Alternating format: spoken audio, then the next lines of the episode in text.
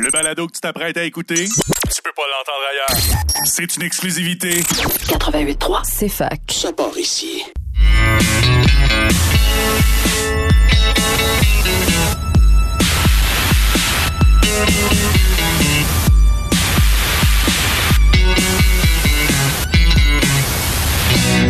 Un jour je vais faire un film, il sera très très bon. Il y aura quelques scènes tournées dans mon salon sans prétention. Bienvenue à Ciné Histoire, hein, ce vendredi 5 novembre. Ça va vite, hein, ça va vite. Déjà, il y avait un petit peu de neige sur le patio un matin. Euh, on s'est fait voler notre bac de récup. hein. C'est- La vie est belle, hein, c'est ça. Euh, on est bel et bien Fleury-Montois maintenant. hein, Ben, ça paraît. ça. Euh, ben, on est autour de la table. Yannick qui est avec nous. Ça va bien, Yann? Très bien, vous? Ah oui. Vous êtes- vous êtes- Ouais. on va, on va s'en remettre On du est- vol de, du Ouais, bac de récupération. ouais, ouais, un avis de recherche. Mais non, mais il faut faire ça. un rapport au service de police. Ben oui. Tu sais, ça commence à être un petit peu plus compliqué qu'on qu'on pensait, là, on va se le dire. Qu'est-ce qu'on va dire dans Mais, le rapport? hum, Ben, on, on l'avait, Il était vert, à peu près 4 pieds. Il là, était vide. Tu avant le processus d'écrou ou Ouais. c'est proche? ou- Ouais, c'est ça. là. Il y a Christian Perez qui va venir à la maison là, remplir son, son rapport. Non, mais euh, ouais, puis en plus, ça se peut qu'il nous le remplace même pas ou qu'il nous le remplace, mais à nos frais. Fait Non, que, non, non, non. Ça dit sur le site de la ville que si c'était notre bac qu'on avait acheté, il y a des frais, mais que si c'est fourni par la ville, c'est gratuit, le remplacement. OK. J'ai tout checké ça un Bon, matin. ben, C'est bon. En Ben, plus, on l'a acheté hein, au, Ouais, euh, il y a 100 un mois ou deux. Ben oui, 100 piastres. En tout cas, euh, toi, Charles, ça va bien, là, à part ça? Ben, ben ça va, c'est ça. On est arrivé un petit peu flush. Euh, C'est de ma faute, j'en prends l'entière penses-tu? responsabilité. Ouais, shout out arrêtez au Subway. euh, l'heure. shout out au Subway, euh, pas loin de l'université, là, pas celui sur euh, Galt, mais l'autre, là, qui a pas de pain sur l'heure du midi, puis qui a pas de Voilà. viande, puis qui a pas rien. Fait que, hein, allez-y pas, allez au Haïdou. Il n'y a Euh, plus de main-d'œuvre. Ben, ben c'est ben, il y avait trois employés, honnêtement. Il y avait plus d'employés que de pain. Ouais. C'est pas normal. Ouais, euh, il restait juste un 6 pouces multigrain, fait que dépêchez-vous. Euh, sinon, ben, euh, c'est ça, euh, je suis extrêmement fatigué. Euh, J'ai eu une grosse semaine, mais c'est pas grave, euh, on va essayer de toffer le show euh, autant que possible. Euh, Aujourd'hui à l'émission, on a un très beau programme. En fait, on a trois entrevues que moi et Yannick avons euh, concoctées, euh, ben, réalisées, en fait, Avec, conduites. dont une avec Lenny Riefenstahl. Oui, exactement, exactement. Fritz Lang était présent Ah. également.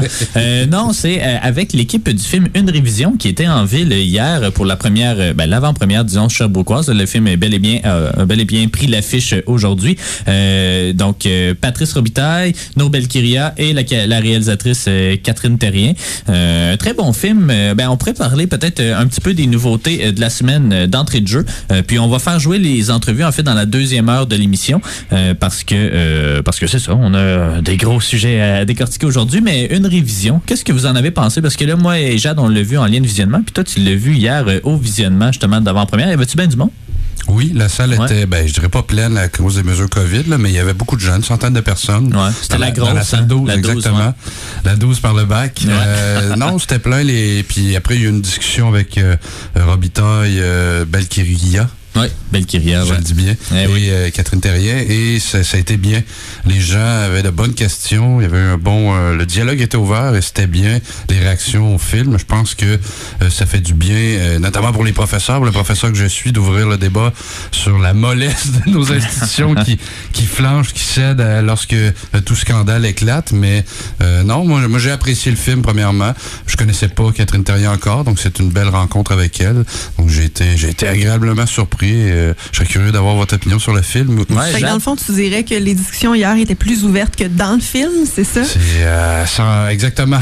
Plus, Voilà. euh, il y avait plus de dis- discussions permises que par Edith Cochrane. Ouais, Ben, ouais. c'est ça. là. Ben, parlons-en. Oui, j'ai un excellent film euh, pour ma part. On l'a regardé euh, un peu coupé là, à l'Halloween euh, entre des petits enfants qui venaient euh, sonner à la maison, mais euh, non, mais un, un bon film qui euh, qui suscite énormément de réflexions éthiques aussi. Puis euh, je pense que ça va être euh, polarisant dans le fond de tu sais les, les opinions des spectateurs vont varier d'une personne à l'autre. Puis je pense que c'est une des forces de ce film là parce qu'il prend pas nécessairement position en exposant plein de, de points de vue du même euh, du même problème. Euh, c'est un, un c'est ça un film vraiment son temps là, sur Ouais. euh, tu, tu en parlais dans ta dans ta critique le, le cas du mot en haine euh, de l'année passée je pense euh, au cégep aussi. Euh, À l'université, ouais. ben, mais tu sais on est à peu près dans le même registre là. C'est un débat euh, Oh ouais. religion versus philo, puis euh, les, les deux côtés ont, ont leurs bons arguments, puis c'est euh, l'administration du cégep finalement qui, euh, qui qui est pas là du tout là. euh.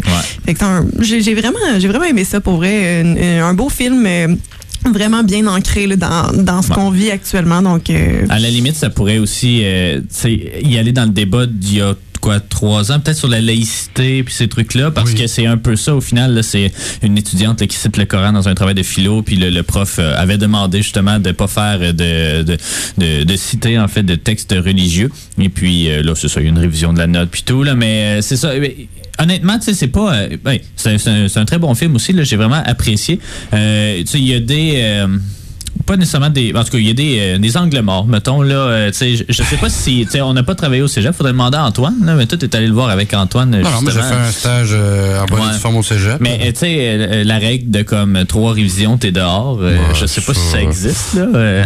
En même temps, ça avait l'air d'être comme un cégep privé, je sais Ben, pas. ça ressemblait au collège Maisonneuve, Ouais, mais c'est la ça. Fontaine, mais Ouais. euh, Mais, Ça- mais tu sais, c'est ça, je sais pas à la base s'il y a vraiment ces critères-là de comment, ah non, tes étudiants, euh, ils ont euh, trois révisions réussies, ben toi, t'es dehors. Euh, tu sais, honnêtement. Mais en même temps, on connaît Gis qui est prof au cégep actuellement, puis euh, qui, qui nous rapportait des, des faits relativement semblables, là, euh, au sens où euh, les non. notes des étudiants sont plus importantes que, Ouais, ouais. que le, le contenu donné par le prof. Oui. là, tu sais, il qui- faut, la réussite doit passer ça. avant tout. c'est euh, clientélisme le, profe- le professeur qui est responsable oui. que ses étudiants passent et non pas le contraire. là, ça. Moi, c'est un concept qui me dépasse. À la limite, Mm-hmm. au secondaire, moi, ça, je suis- je suis je suis quand même d'accord parce que c'est obligatoire, le secondaire. Mais euh, rendu au cégep, là, tu sais, c'est sur une base volontaire. Bon, du volontariat forcé, parce qu'il n'y a plus grand job que tu peux avoir avec un secondaire 5, là, mais comme, tu sais, euh, en tout cas, c'est ça. moi, je trouve ça. Puis même, je pense que ça commence à percoler aussi vers les universités, aussi, ce désir de voir les étudiants et étudiantes. euh, Ouais, mais en même temps, c'est peut-être relié beaucoup à la pénurie de main-d'œuvre. Euh, je veux, veux pas, faut, Ouais. faut pallier au fait qu'il manque ouais, euh, certes. vraiment. Certes, on va Bon, pas se retrouver avec, euh, je sais pas, un médecin qui est pas capable d'opérer. Non, je suis d'accord. À l'inverse, quelqu'un qui, un professeur qui sait pas écrire, je veux dire. Ah ouais. Ouais. C'est, c'est, ça va loin. toi, toi puis moi, ça vient nous chercher Ben les, oui. les fautes d'orthographe. Ben mais non, oui. non, je, Ben, suis aussi, entièrement d'accord. oui, c'est ça. J'aime ça du monde aussi, mais non. Je suis entièrement d'accord avec, avec ce point de vue-là, mais j'ai l'impression que c'est vers là qu'on s'en va, dans le fond, pour aider les gens à réussir, puis tout ça, puis qu'on s'en fout des on y- qualifications. C'est ça, on finalement. nivelle toujours par le bas, puis à un moment donné, on va, on va se retrouver au dos de la falaise. Je, je veux dire, on va avoir un méchant problème. Euh, Ah ouais. Puis là, on le voit, vous l'avez vu au subway avec votre manque de pain, on le voit ailleurs avec le manque de main-d'œuvre, mais au final, on vient à ce que tu, tu le dis entre de jeu, tu sais, entre la liberté académique, les accommodements raisonnables, parce que si, dans le film, Patrice Robitaille flanche, ben lui-même fait un accommodement très, ben je, je voudrais même pas dire raisonnable, déraisonnable, parce que il sort du contexte de la philo pour Ouais. dire ben la religion prime par-dessus la philo au final. Et Mhm. ce que la philo veut justement nous enseigner, c'est que non, on peut réfléchir en dehors du dogme, puis c'est, c'est, c'est la beauté du film.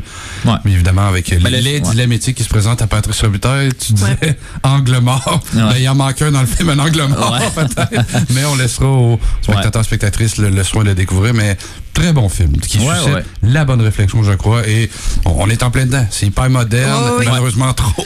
Ouais, je sais pas s'il va bon bien film. vieillir euh, nécessairement, mais bon, en même temps, c'est peut-être pas un film qui qu'on veut qu'il vieillisse bien. Là. Je pense que c'est un film qui euh, veut susciter justement le Ouais. dialogue, qui veut qui qui laisse place au débat parce que rapidement, c'est ça, tu sais, c'est entre le professeur et l'étudiante, mais ça se transforme quand même assez rapidement entre le professeur puis l'administration. Ah oui. Puis là, c'est ça, c'est on le mentionnait dans l'entrevue, vous l'écouterez, là, mais c'est ça, ça- ça- on, on se ramasse avec deux personnes, c'est-à-dire le professeur et l'étudiante, qui eux sont des êtres réfléchis puis qui essaient d'argumenter, puis l'administration qui est complètement déconnectée puis qui est comme, ben, c'est écrit sur mon papier que telle affaire ça. arrive, fait que telle affaire va arriver. Fait que euh, non, c'est il y a vraiment plusieurs thématiques là. Bon, il y a un petit peu trop de drama à, à- à mon avis. Là. Je pense qu'on a essayé de, en tout cas, je sais pas qu'est-ce qu'on a essayé de faire nécessairement, mais bon, c'est peut-être le, le- le troisième acte au complet était peut-être pas super euh, utile, mais c'est pas grave, c'est pas grave. C'est un, un film qui très bon fâche film. aussi. Là. Euh, Ouais. tu Oh, pendant oui. pendant qu'on le regardait, j'étais tellement d'accord avec le prof. Puis, mon Dieu, que j'ai trop d'orgueil d'envie pour piler sur mes principes. Hey. pour euh, C'est surtout que tu te bats vraiment beaucoup pour, au final, flancher. Je, je Mais ferais tu te tellement sers à pas quoi ça. sinon en tant qu'enseignant, tu sais, tu Ouais. Moi, je me le suis demandé, je me suis posé euh,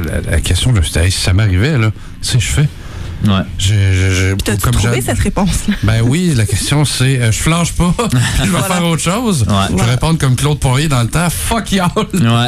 Mais euh, non, non, c'est- effectivement révoltant. Puis Catherine Terrien fait son travail. Ouais. Et euh, le, le- le reflet est, est bon, est éloquent. Donc, Ouais. euh, j'ai- J'ai bien- J'ai adoré. Ouais, ben, j'ai bien hâte de voir quel projet va faire par la suite, parce que c'est ça, il était surtout à la télévision, District 31 et tout avant. Donc, j'ai bien hâte de voir où la vie va l'amener. Mais on souhaite évidemment la meilleure des chances au film. Vous pourrez entendre les trois entrevues dans la deuxième heure de l'émission. Sinon, ben aujourd'hui, euh, on a décidé, ben j'ai décidé, hein, parce que c'est c'est moi qui ai fait les calendriers. Ah, ça, c'est bien Leclerc, Ouais, hein? c'est ça. Ah, ça, c'est moi.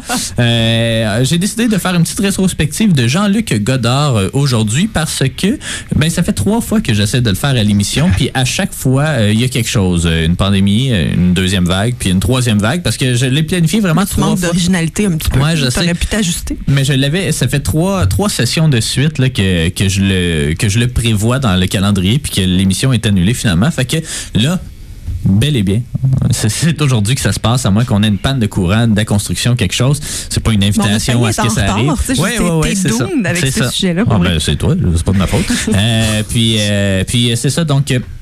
Euh, Jean-Luc Godard, euh, parce que c'est la sortie, euh, ben c'était la sortie en fait aujourd'hui en 1965 de Pierrot le Fou, qui est souvent considéré comme son chef-d'œuvre, à peu près au même même titre que À bout de souffle que qu'on possède. Fait qu'on en a profité pour écouter ces deux films-là. Donc on va faire une petite rétrospective de sa carrière. On n'a pas vu tant de ses films non plus. Il en a fait beaucoup. là. Il y a 130 projets en tant que réalisateur, mais une soixantaine de films hein, seulement. Il est toujours vivant, hein, d'accord. D'ailleurs, sa fête bientôt, dans un mois, presque jour pour jour, le 3, de, 3 décembre. Euh, non, le 5, de- en tout cas, peu importe. Euh, je vais regarder mon document tantôt. Mais euh, donc, c'est ça. On en a profité aussi pour regarder un court-métrage documentaire de l'ONF sur Godard en Abitibi, parce qu'il est venu entre mai et janvier, c'est ça? C'est toi qui l'as écrit dans, dans, dans- dans le visuel, je me souviens plus. Là. Non, mais c'est de mai- de mai à décembre, Mai à décembre, le voilà. titre, ouais. Mai à décembre. Et il, est venu en Abitibi, donc on pourra revenir un peu sur ce documentaire-là. Puis euh, parler aussi là, de, de nouveautés. Euh, tu- tu- ah non, la construction. Bon, Ouais, ça y est. Ouais, Juste oui. en arrière de nous, euh, du ils sont, en train de poser de la tourbe. Ah, c'est- assez beau. Il en Euh, manquait. Il Ben en oui, manquait. ben oui, c'est ça. On n'a jamais Ils ont enlevé le gazon pour mettre de la terre puis mettre du gazon. Non, Mais c'est- ils ont nivelé, C'est génial. on va se le dire. Ouais, mais non. Euh, donc. Euh, c'est ça, puis euh, on, on va parler également euh, aussi là, à, à l'émission de euh, d'autres nouveautés qui prennent l'affiche. Il y a Spencer notamment, là, qui euh, on va peut-être essayer d'aller le, d'aller le voir aujourd'hui ou en fin de Mais semaine. en fait, semaine, Spencer puis euh, Last Night in Soho, Ouais. euh, qui m'intéressent euh, particulièrement les deux. Là. Ouais. Il y a également France de Bruno Dumont euh, qui a pris l'affiche. Euh, je vais y revenir euh, probablement au début de la deuxième heure de l'émission pour euh, parler un petit peu, parler un peu de la carrière de Bruno Dumont, euh, puis parler un peu là, de ce nouveau film qui a été présenté, ben, sélectionné en fait à Cannes euh, un peu plus tôt cette année. Et puis euh, The French Dispatch, on en a parlé par exemple à l'émission de la semaine dernière. Peut-être qu'on y reviendra pas euh, tant que ça, mais il prend l'affiche aujourd'hui à la Maison du cinéma. Donc vraiment une très belle sélection de films qui prennent l'affiche. Allez au cinéma. Il fait fret, hein, il annonce la, ben, il annonce pas vraiment de neige, là, mais en tout cas, il annonce On fret, il recule annonce pas l'heure beau. en plus. On recule l'heure, ben oui, c'est ça. On va tout être scrap. Fait que allez dormir dans- au confort d'une salle de cinéma. Puis sinon, ben nous, Aller on va. dormir au confort dans une salle de cinéma. Ben oui, Ah, ben, sais. c'est confortable de dormir assis. Ben non, oui, c'est pas. oui. euh, Il y a juste toi qui fais ça. Ouais, je sais. Euh, on va aller en musique euh, pour me laisser le temps de préparer un peu parce qu'on est arrivé euh, assez assez flush. Fait que je vais préparer quelques petits trucs. On s'en va en musique, après ça en pub et puis on revient dans quelques instants pour parler de la vie de Jean-Luc Godard.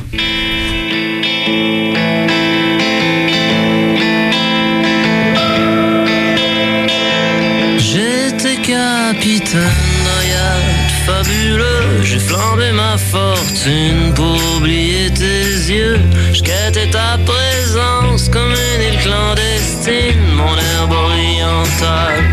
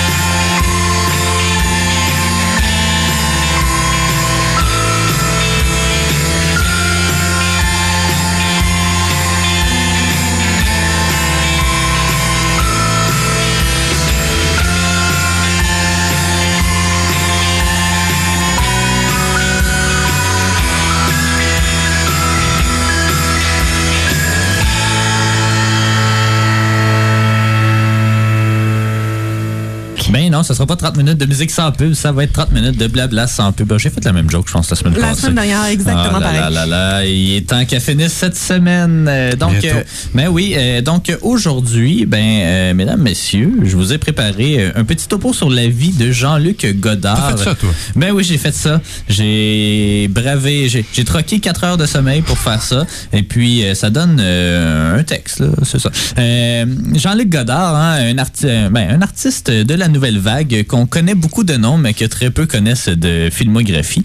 euh, parce qu'il n'a pas fait des films très, très grand public. Là. Euh, euh, on, on connaît évidemment d'autres réalisateurs, réalisatrices de la nouvelle vague. François Truffaut, bon, Yannick qui, qui mange. Ah, ça sent bon. Mais on Euh, a faim, les amis. eh oui, on a faim, on a faim. Euh, donc, euh, François Truffaut, Agnès Varda et tout. Donc, c'est des artistes qui, ben, on parlons un peu de la nouvelle vague, justement, avant d'entrer dans, dans Jean-Luc Godard, parce que la nouvelle vague, c'est une nouvelle façon de faire du cinéma.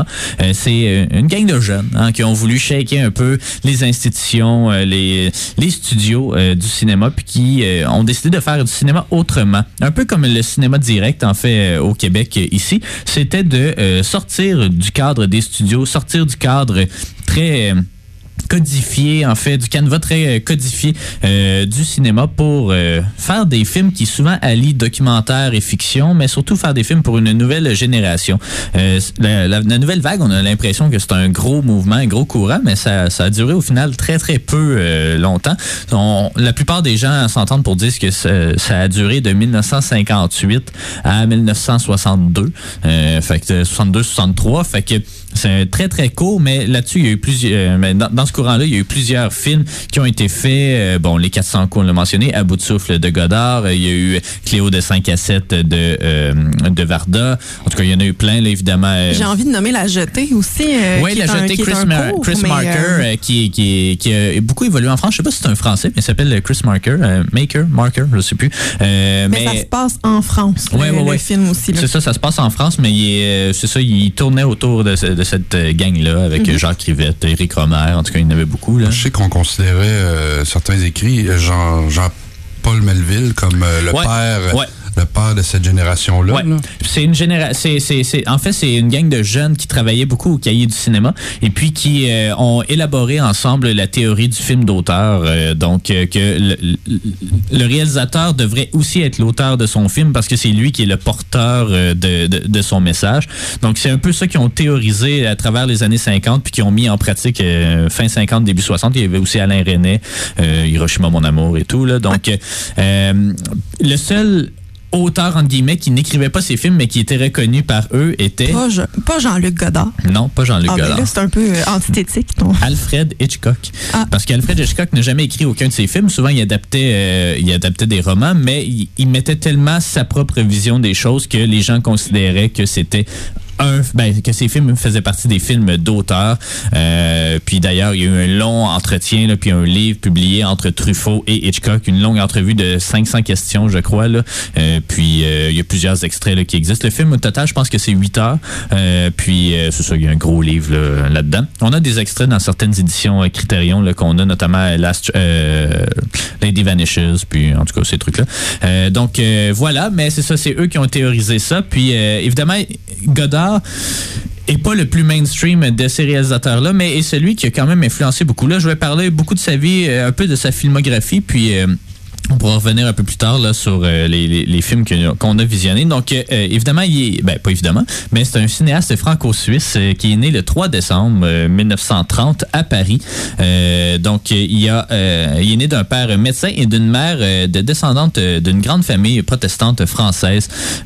il déménage rapidement en Suisse où il va passer une grande partie de son enfance. Arrivé à Paris pour finir son lycée, il se coupe un petit peu de sa famille de laquelle il est devenu mouton noir parce qu'il il aimait ça voler. Il volait n'importe quoi. Il volait sa famille, il volait ses amis. Il a même volé la petite caisse des cahiers du cinéma, ainsi que euh, d'un... Quoi?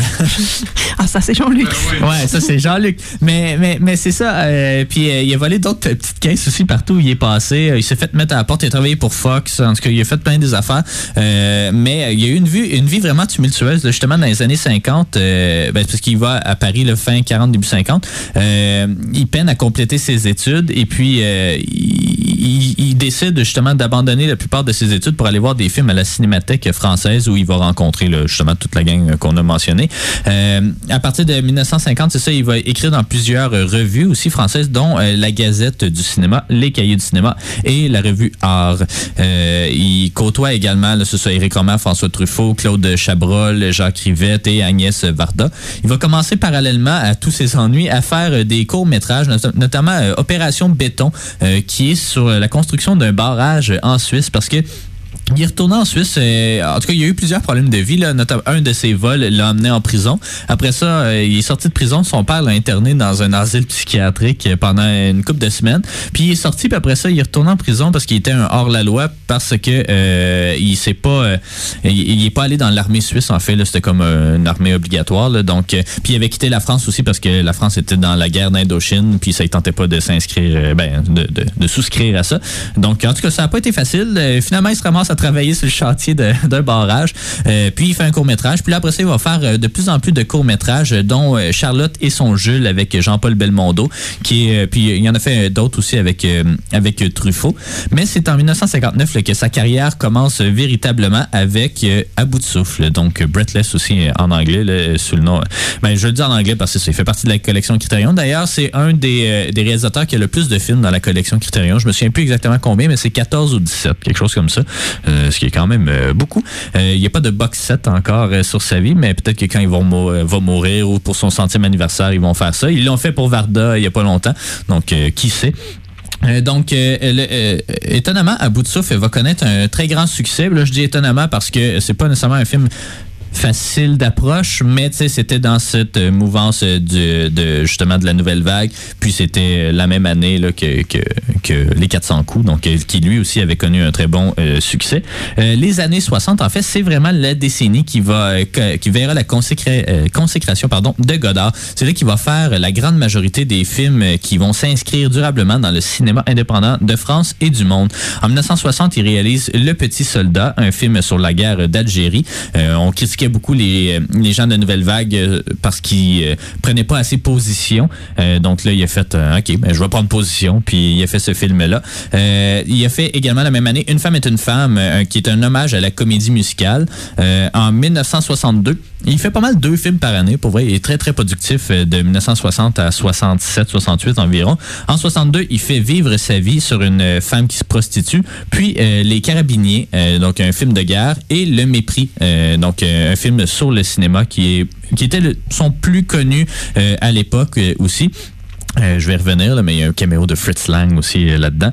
Euh, en 64, il va faire Bande à part, donc un très grand film aussi, et Une femme mariée. En 65, il fait Alphaville, donc il s'essaie au cinéma de, ben, de la dystopie d'une certaine façon. Il fait une science-fiction basé sur des romans, des pulp novels, en fait, des romans pulpeux, on va dire ça comme ça.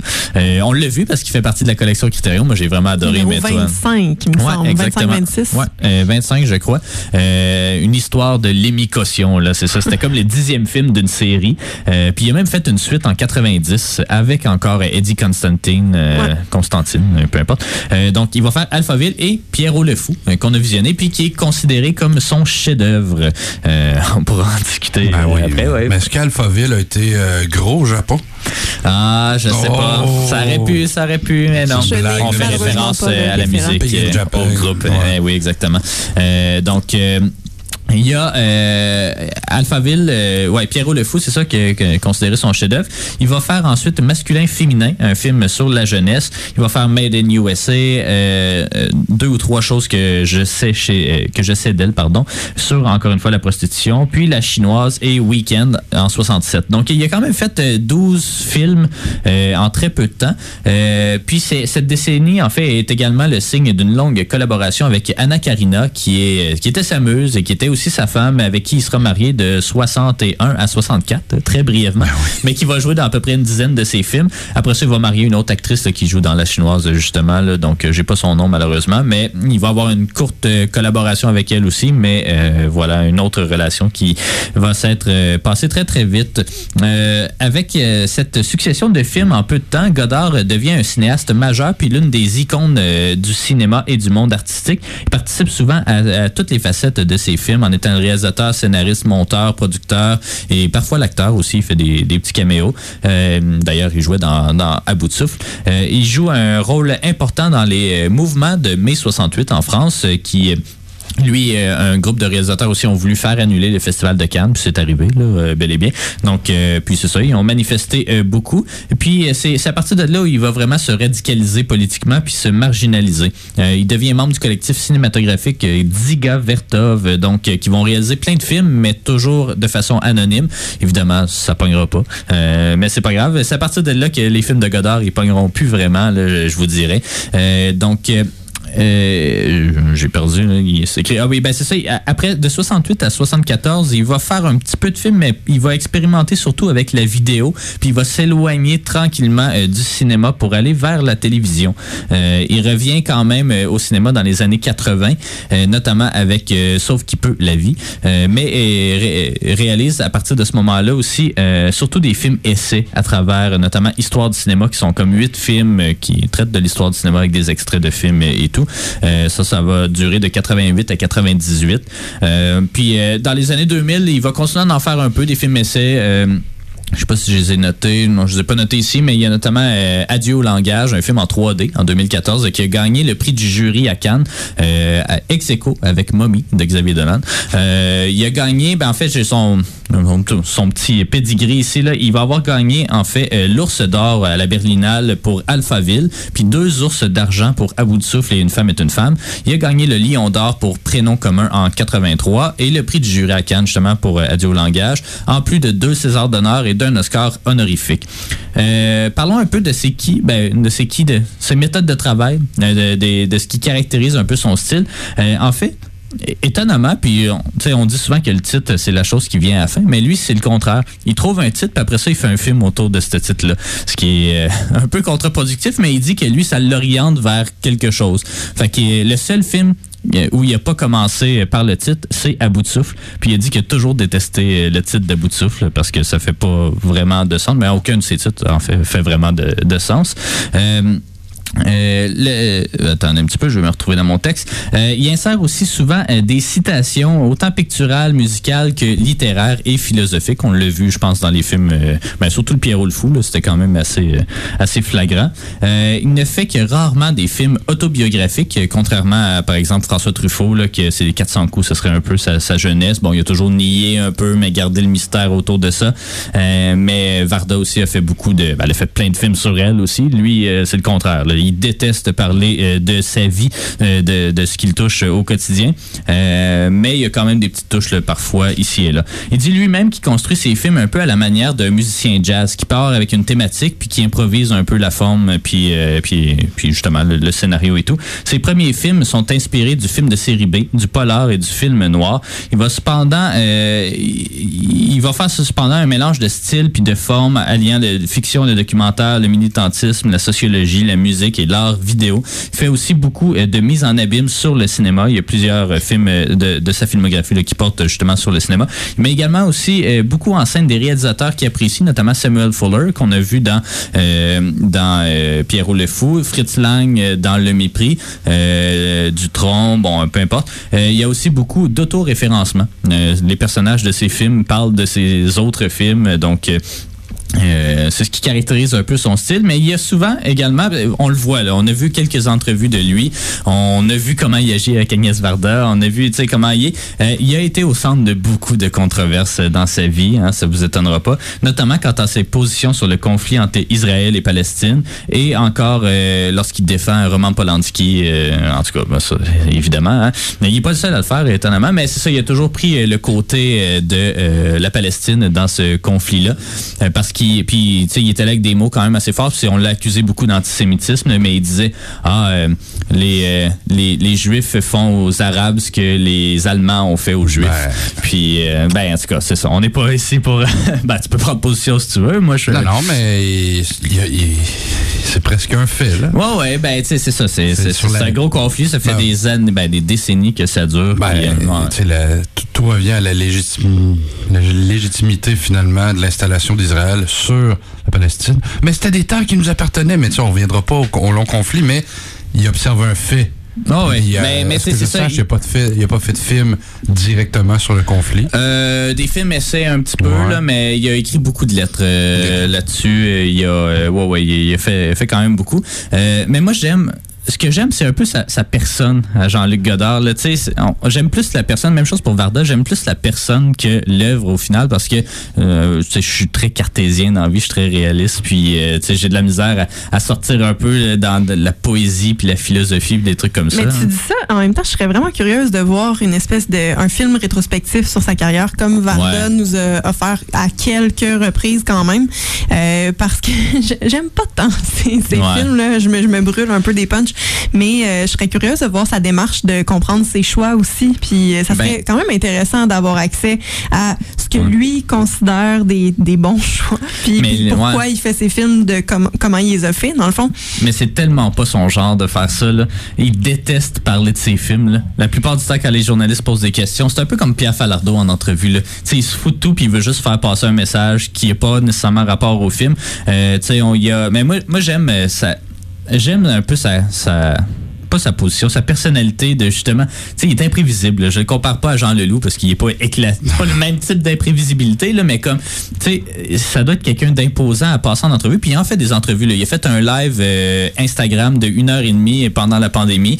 Hein, il a 90 ans, il clope encore, et il a ses gros cigares puis tout. Il fait pas attention à rien. Il shake de partout puis il est comme, ah non, ah, mais tu sais, je sais pas. Vous devriez voir ça studio. Ah, C'est magnifique. Ouais, ouais, c'est ça. Non, On mais, dirait trailer. Ouais, mais, mais je sais pas, j'ai- j'ai- j'ai- j'aime vraiment ce, qui, ben, pas, pas ce qui dégage, mais tu sais, son je m'en foutisme, son nihilisme. Ouais, j'ai- j'aime vraiment ça. Tu sais, justement, en 83, il se fait offrir l'ordre du mérite euh, de, de la France, puis il fait comme, ah, il a refusé, évidemment, parce qu'il a dit, ah, on me donne pas d'ordre, puis euh, j'ai pas de mérite. Fait que, tu sais, c'est- quand même, Voilà. c'est- exactement son genre de réponse, puis j'aime vraiment ça. Tu sais, euh, François Truffaut avait dit sur sa vie, euh, Jean-Luc Godard n'est pas le seul à filmer comme il respire, mais c'est lui qui respire le mieux. C'est rapide comme Rossellini, mais malicieux comme Sacha Guitry, musical comme Orson Welles, simple comme Pagnol, euh, blessé comme Nicolas Ray, efficace comme Hitchcock, profond, profond, profond comme Ingmar Bergman et insolent comme personne. Euh, fait que euh, insolent, oui, on le voit euh, assez bien là, justement Ouais. dans le film d'Agnès. Parle donc un peu de cette scène-là là, dans euh, euh, fait- euh, Visage dans Village. Visage Village, mais en parler. Euh, Ben, je vous fais participer là, parce que là, c'est ça. Je mais parle non, beaucoup. mais en fait, est c'est qu'on on suit euh, Varda puis le, le photographe euh, jeune là, euh, qui, qui est avec elle dans le fond, ouais, JR, qui, euh, tu sais, le, le but du film finalement, c'est de créer des œuvres d'art sur des façades de bâtiments, mais que c'est super éphémère là. Euh, À un moment donné, il y en a une sur la plage, je pense, puis tu sais, ça se détruit en l'espace d'une journée là. Ben fait oui. que c'est ça. Puis éventuellement, il monte en, en voyage en train des extraits de- d'un film qu'elle avait fait avec Jean-Luc Godard et est-ce que c'était Anna Karina Non. Euh, Ouais, je sais pas trop. Bref, euh, avec Jean-Luc Godard qui jouait dedans, puis une, une femme quelconque. C'était puis, Anna euh, ouais. Elle lui montrait ça à JR, puis il dit est-ce qu'on s'en va voir Jean-Luc Godard? Puis euh, finalement, ils s'en vont à la maison de Jean-Luc, qui, est- qui est surprenante comme maison quand même. Faut, faut se le dire. C'est vraiment petit, c'est ça n'a pas rapport, Ah c'est ouais. pas tant beau. Ils s'en vont là, puis Jean-Luc il a laissé un message sur sa fenêtre, puis qui est un message codé que elle seule peut comprendre, puis qui est une grosse insulte en fait, qui, qui rappelle son mari décédé. Euh, je- je me Jacques rappelle, Demy. Jacques Demy. Euh, Jacques Demy qui, euh, bon, il y avait, il allait toujours manger au même restaurant, puis là, il nomme le restaurant, puis tout ça, puis elle est tellement défaite, elle est tellement triste, puis c'est, c'est, c'est pas le fun à regarder pour vrai, puis euh, JR qui la prend dans ses bras, puis tout ça, puis euh, elle l'appelle vraiment carrément une peau de chien. Euh, c'est, c'est de là que vient le ça, c'est Jean-Luc euh, Ah qui, oui, a dit ça. quand même. Mais c'est baveux. hein. Il avait apporté des Ouais. brioches. Puis elle Ouais. a laissé en plus, oui. quand même, Ah faut se le dire. Mais, c'est ça. ah, honnêtement, il y a quelque chose que j'aime chez lui, mais tu sais, en même temps, ça doit être. Ça doit être terrible être son ami. Là.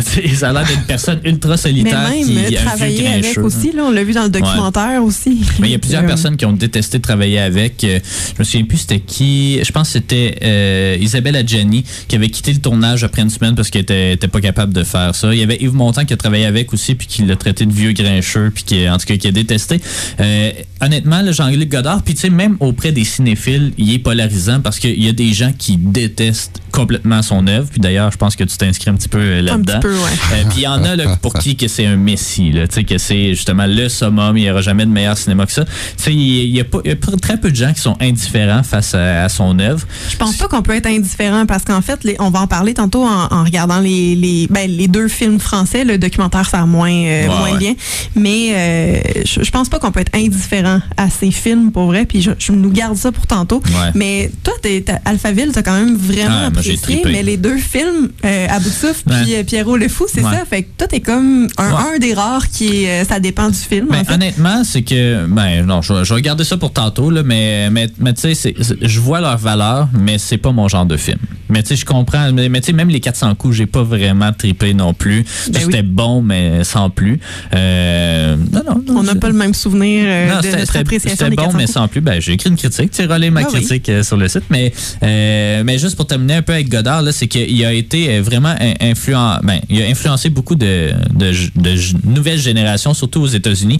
Euh, il est une influence pour notamment Peter Bogdanovich, Paul Schrader, Martin Scorsese, George Lucas, Francis Ford Coppola, avec qui il a tourné un petit peu aussi. Woody Allen, avec qui aussi il a tourné. Et euh, De Palma. Tarantino, d'ailleurs, euh, a nommé sa société de production A Band Apart, donc euh, bande à part. Ce à quoi, euh, quand il s'était fait poser Godard, euh, ah, qu'est-ce que vous pensez de Tarantino qui a nommé ça? Il a fait, il m'a pas donné de droit d'auteur. Fait que, c'est- ça. Vieux Christ. Ouais, puis il était Ah, est-ce que vous aimez le cinéma de Tarantino? Comme, je déteste.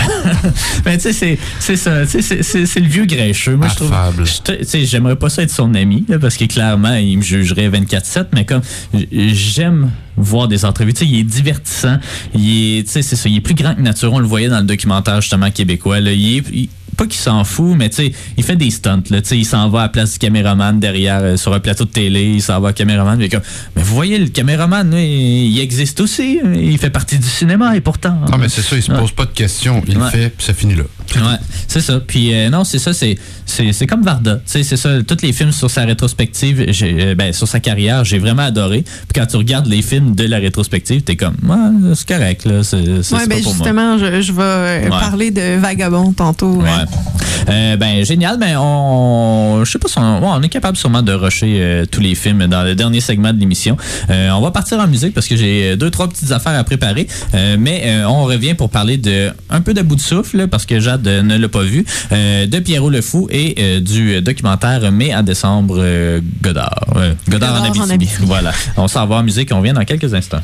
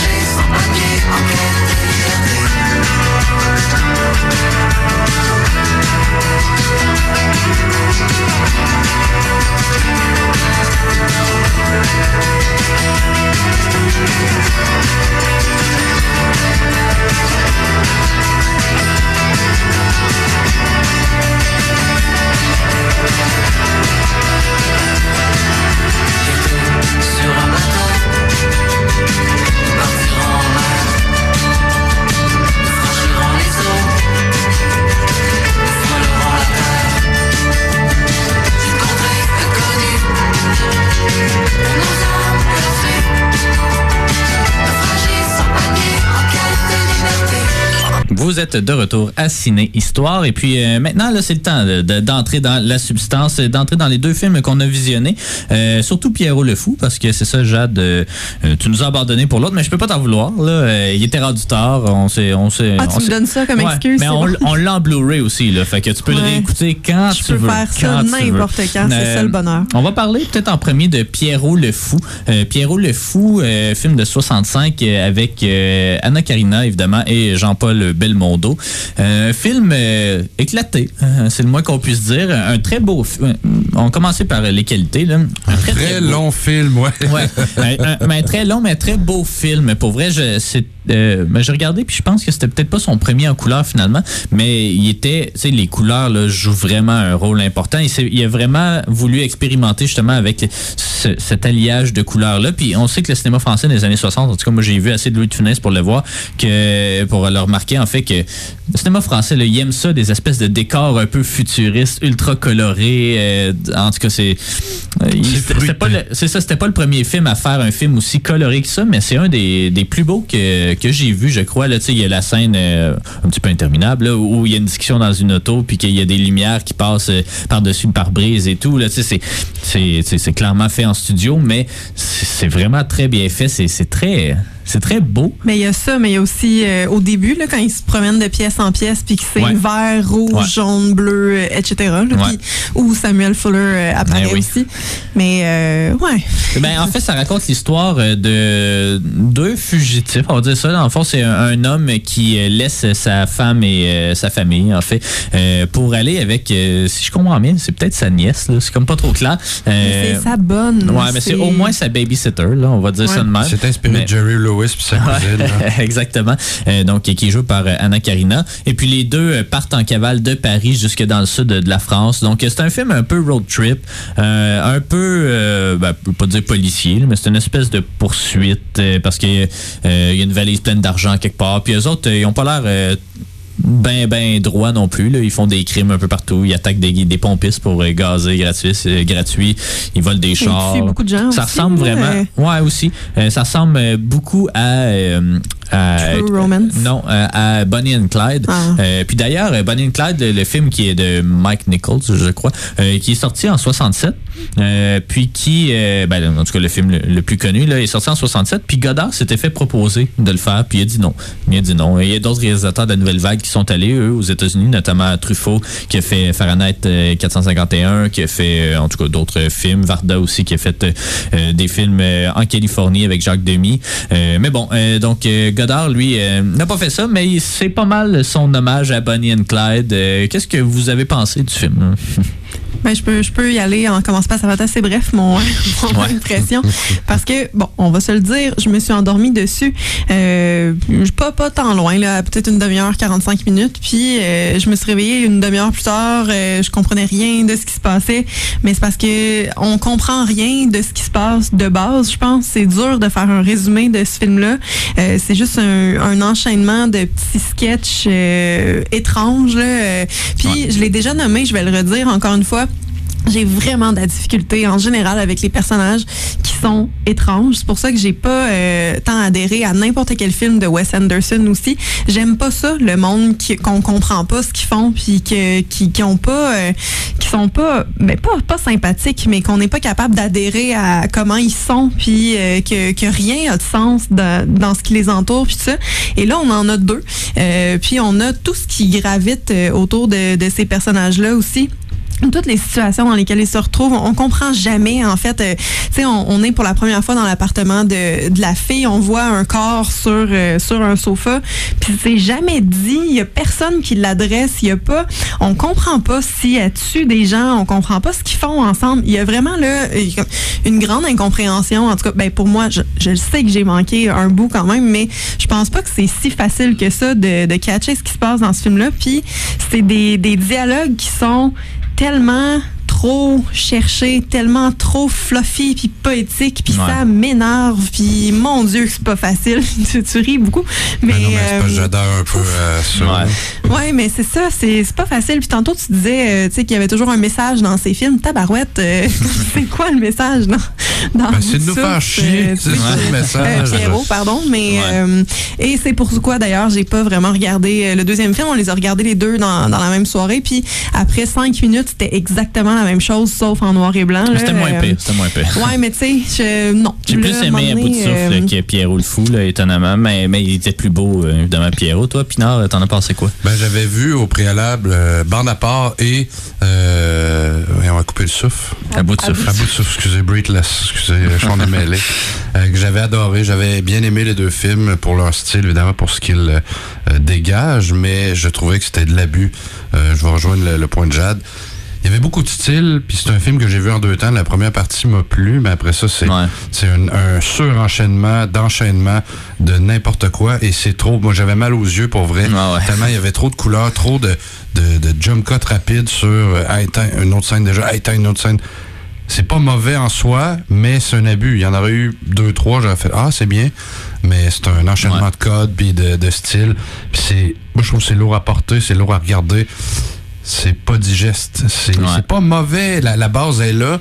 Puis on, mais c'est comme Jade dit, le message, on le comprend pas. Puis est-ce que c'est le, le- le- le propre du film noir, quelque part, il n'y a pas de film noir tant que ça là, là-dedans. C'est un film noir, mais éclaté. Non, mais ouais. c'est ça, mais le propre du film noir, c'est d'être flou, c'est de, de toucher plusieurs registres pour faire comme, hey, on, on est-tu dedans, on est-tu pas dedans, femme fatale, euh, etc. ouais. Beaucoup d'ombre, beaucoup de noirceur, mais là, c'est juste trop éclaté. C'est juste qu'il n'y a pas de ligne directrice, il n'y a pas de fil conducteur. Ouais. Puis moi, même je suis un cinéphile, ben, comme vous, plus averti, ben, ça me prend une, une substance claire, puis là, c'était trop, Ouais. trop éclaté. Mais c'est pas nul, mais c'est trop éclaté. Fait que je peux pas dire que j'ai totalement apprécié le film. Non, c'est ça. Ben, tu sais, un- donner un comparable, là, ça, ça ressemble beaucoup à Natural Born Killer. Moi, ah, j'ai ça. trouvé. Pourquoi je Euh, dis toujours euh, True Romance? Ouais, True Romance, ah, je sais pas, c'est des films à peu près, ben, c'est à peu près la même histoire, puis euh, c'est ça. Mais Natural Born Killer, d'ailleurs, Oliver Stone a été, ben, c'est son film préféré, en fait, Pierrot le Fou, puis il a été largement influencé, mais c'est ça, c'est deux tueurs, puis ils se promènent, puis tu sais, la forme est complètement éclatée, là, dans Natural Born Killer. Euh, on joue beaucoup avec la couleur et tout, donc euh, je pense que c'est le Pierrot le Fou de, d'Oliver Stone. Ceci dit, moi aussi, j'ai quand même beaucoup de misère avec Natural, Natural Born Killer, même si c'est un scénario de Tarantino. Ça, c'est le film qu'on avait regardé ensemble Ouais, dans chez- ton ancien ouais. appart. Oui, Euh, ouais, c'est ça, Exact. ok. Woody Harrelson puis Ouais. euh, Juliette euh, Lewis, je Ouais. crois. Euh, puis, euh, en tout cas, c'est... Ouais. Je- honnêtement, je ne sais pas quoi en penser. C'est le genre de film qu'il faut absolument lire dessus. Par contre, j'ai l'impression que quand, tu sais, souvent, je suis un peu déçu quand je lis sur un film parce que je suis toujours, ah, tu sais, c'est un peu pointless, mais sûrement que des gens qui aiment vraiment ça euh, vont y avoir trouvé quelque chose. Puis souvent, ils soulèvent les mêmes points que, que je soulève aussi, sans en amener d'autres. Fait que je suis toujours un peu déçu quand je lis euh, sur les films. Fait que euh, j'ai pas nécessairement, j'ai pas eu le temps de lire cette semaine nécessairement dessus, mais je serais quand même curieux de le revoir à un moment donné, pas là, là mais c'est le genre de film là, tu sais, qui faut, euh, laisser sink in, là, puis que quand si j'avais été jeune, j'aurais sûrement été plus influencé par lui, puis euh, j'aurais trouvé justement que Crime c'est donc bien original comme film. Là, je suis comme à un stade où j'ai déjà vu pas mal d'affaires, puis que c'est tout du ben, pas du remâché, mais tu sais, je comprends. Je comprends sa valeur parce que c'était assurément le seul film du genre à l'époque euh, de même, aussi éclaté, aussi, aussi coloré que ça. Mais euh, en tout cas, je sais pas. On dirait qu'il est peut-être moins bien vieilli que d'autres, comme À bout de souffle, qui sont un peu plus éternels. Euh, à bout de souffle, justement, parlons-en juste un petit peu, là, euh, parce que c'est ça, tu l'as pas vu, mais c'est un peu à peu près la même histoire. C'est quelqu'un de Marseille qui s'en va à Paris voir sa blonde qui est américaine, je crois, là, qui est jouée par Gene Seberg, donc qui euh, euh, puis c'est Jean-Paul Belmondo encore une fois.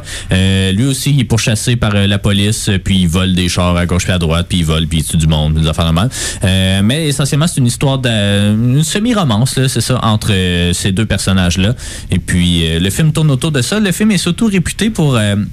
euh, avoir inventé un peu malgré lui le, le jump cut en fait le- donc le, le montage justement saccadé.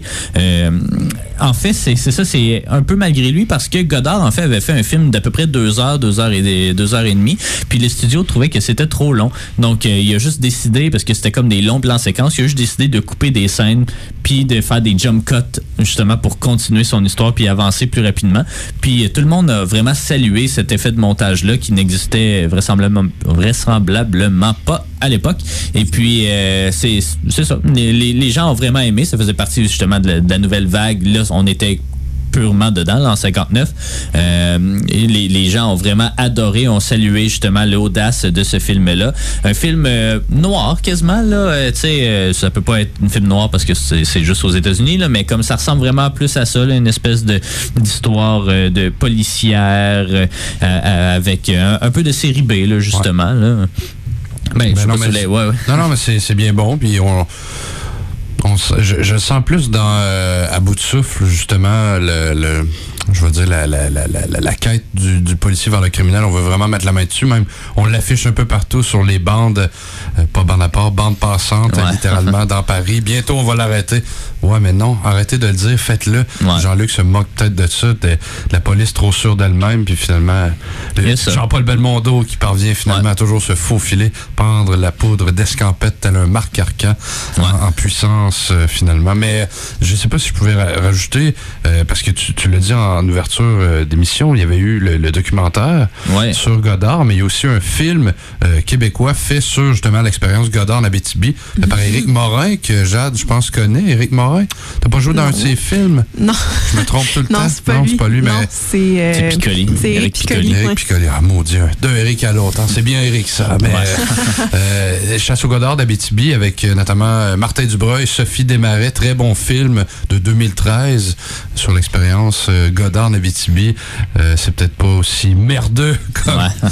Pierre Harel euh, Eh oui. traite euh, finalement Godard, mais euh, c'est un style. Ouais. C'est un style Godard. Puis Ben, je veux juste euh, terminer sur le bout de souffle. On va pouvoir... Non, c'est ça, c'est vraiment pas une note, mais euh, on va pouvoir euh, revenir sur le, docu- le court-métrage documentaire. Mais juste pour dire, là, Jade, tu l'as pas vu, là, mais tu sais, quand euh, Gene Seberg va interviewer quelqu'un à l'aéroport, euh, ben la personne qui l'interviewe, c'est comme un auteur célèbre, mais en fait, c'est Jean-Pierre Melville, euh, donc qui a fait Le Samouraï, qu'on a écouté il y a pas longtemps. euh, Qui donc, était excellent. Ouais, c'est ça. Mais Melville a été une grande influence, puis a vraiment adoré euh, à bout de souffle, euh, puis justement assez pour euh, jouer dedans euh, au final. Euh, mais voilà, à bout de souffle, euh, plus intéressant, je trouve, que Pierrot le fou, mais c'est ça, c'est le genre de film qu'il faut réécouter, puis qu'il faut, c'est ça, essayer de, c'est ça qui, qui, qui est important pour l'histoire du cinéma, mais qui est pas nécessairement un bon film. Je sais pas comment comment le dire, mais c'est ça. pas super accessible non plus. Là. Ouais. Les, les deux, en fait, là, Ouais. on décroche facilement. On a un petit deux minutes pour parler euh, du court-métrage euh, Godard en Abitibi. Euh, donc, un court-métrage qui s'intéresse justement à sa présence. Il est venu en Abitibi dans le dans, l'espoir de faire une espèce de série télé sur les habitants de, de l'endroit, euh, de- d'expérimenter un peu avec le concept de la télévision. Qu'est-ce que vous en avez pensé brièvement? Ben, en fait, euh, tu sais, j'en ai pas pensé grand-chose. C'est c'est court. On parle juste, plus de la démarche, mais de aussi comment on commençait de travailler avec. Puis, tu sais, on, on le voit là que c'est pas quelqu'un qui fait l'unanimité. Il a envoyé chier des Québécois partout. Il passait en leur euh, disant que leur travail était de la merde. Euh, puis il y en a un qui s'est pas laissé faire, puis qui a comme gagné son respect avec ça. C'est un peu, euh, ouais. fondateur de. Tu sais, c'est ça, ça, rajoute au personnage. Là, puis Ouais. c'était comme il se servait des gens aussi pour, pour faire. Je, Ben, je il fait souvent ça. C'est exactement, Godard, là, mais il commence beaucoup de projets puis il finit pas. Quand il voit qu'il perd de l'aspiration, il fait juste s'en aller mystérieusement puis il s'en va faire autre chose ailleurs. Voilà. Fait que c'est à peu près ça qu'il a fait, toi, Ouais, Yannick. c'est ça, il part par la, la porte de derrière. Mais moi, ça m'a ça m'a permis de mieux saisir d'un point de vue extérieur à la France. Puis j'ai aimé, j'ai aimé ça. C'est vrai que c'est très court, 25 minutes. Ouais, 25 Mais, minutes. euh, euh, Julie Perron, un film de 2000 euh, qui est disponible sur l'ONF aussi. là. Pardon? Non, mais pour, euh, pour, pour, pour le, le fait que c'est bref, on peut voir Pierre Harel bien s'exprimer, ce qui est assez rare Ouais. quand même, considérant qu'il y avait la, la- plus la verve populaire. là. Mais euh, Harel aussi, qui, était, qui a été réalisateur, qui a fait notamment Bulldozer, un film qui a pris cinq ans à se réaliser euh, en Abitibi, ben c'est, ça, ça témoignait bien justement, je sais pas justement, de, du, du fait que l'attention que, que Godard transpose à tout le monde, qu'il impose et finalement que qui, qui, qui fait qu'il n'est pas aimé ou ce qui va, qui, Ouais. qui est un peu détesté. À Il couteau pompeux, tiré. ouais, ouais, c'est Il ça. pompeux exactement. Puis ben justement, les gens, donné, doivent le remettre à sa place. Dire, hey, T'es qui, toi, anyway? Tu vas rien que Ouais. t'en aller, puis c'est ce qu'il fait. Il, il crisse son camp sans s'avertir personne. Tout le monde est Ah, ben, ça doit être Godard, ça. Ouais, c'est ça. C'est son genre. sais. Ouais. Ciao. Était où Agnès pendant Ah ce non, mais j'ai juste ça en tête. Pour vrai, tous les jours, il m'arrive de quoi, puis j'ai le goût de dire, Ah, c'est Jean-Luc. Ah, ça, c'est Jean-Luc. C'est Jean-Luc. Euh, fait que voilà, c'était Jean-Luc euh, Godard. C'était notre euh, petite rétrospective. On revient euh, dans quelques instants pour parler de Bruno Dumont de France et puis euh, pour entendre les entrevues qu'on a réalisées euh, sur euh, l'équipe d'une révision. Pourquoi est-ce que la circulation coupe à tes jambes? Pourquoi t'as toujours peur que je me tanne?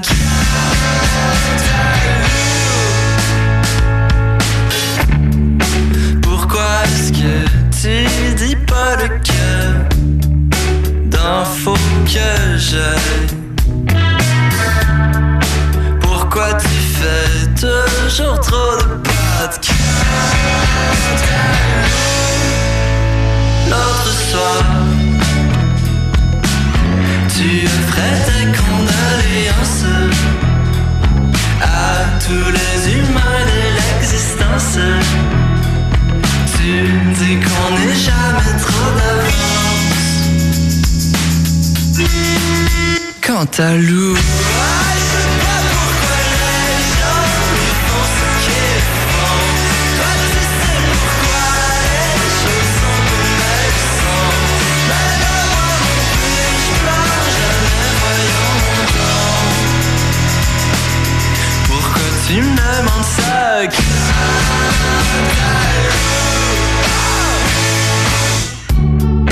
Pourquoi est-ce que tu ne comprends rien au sentiment?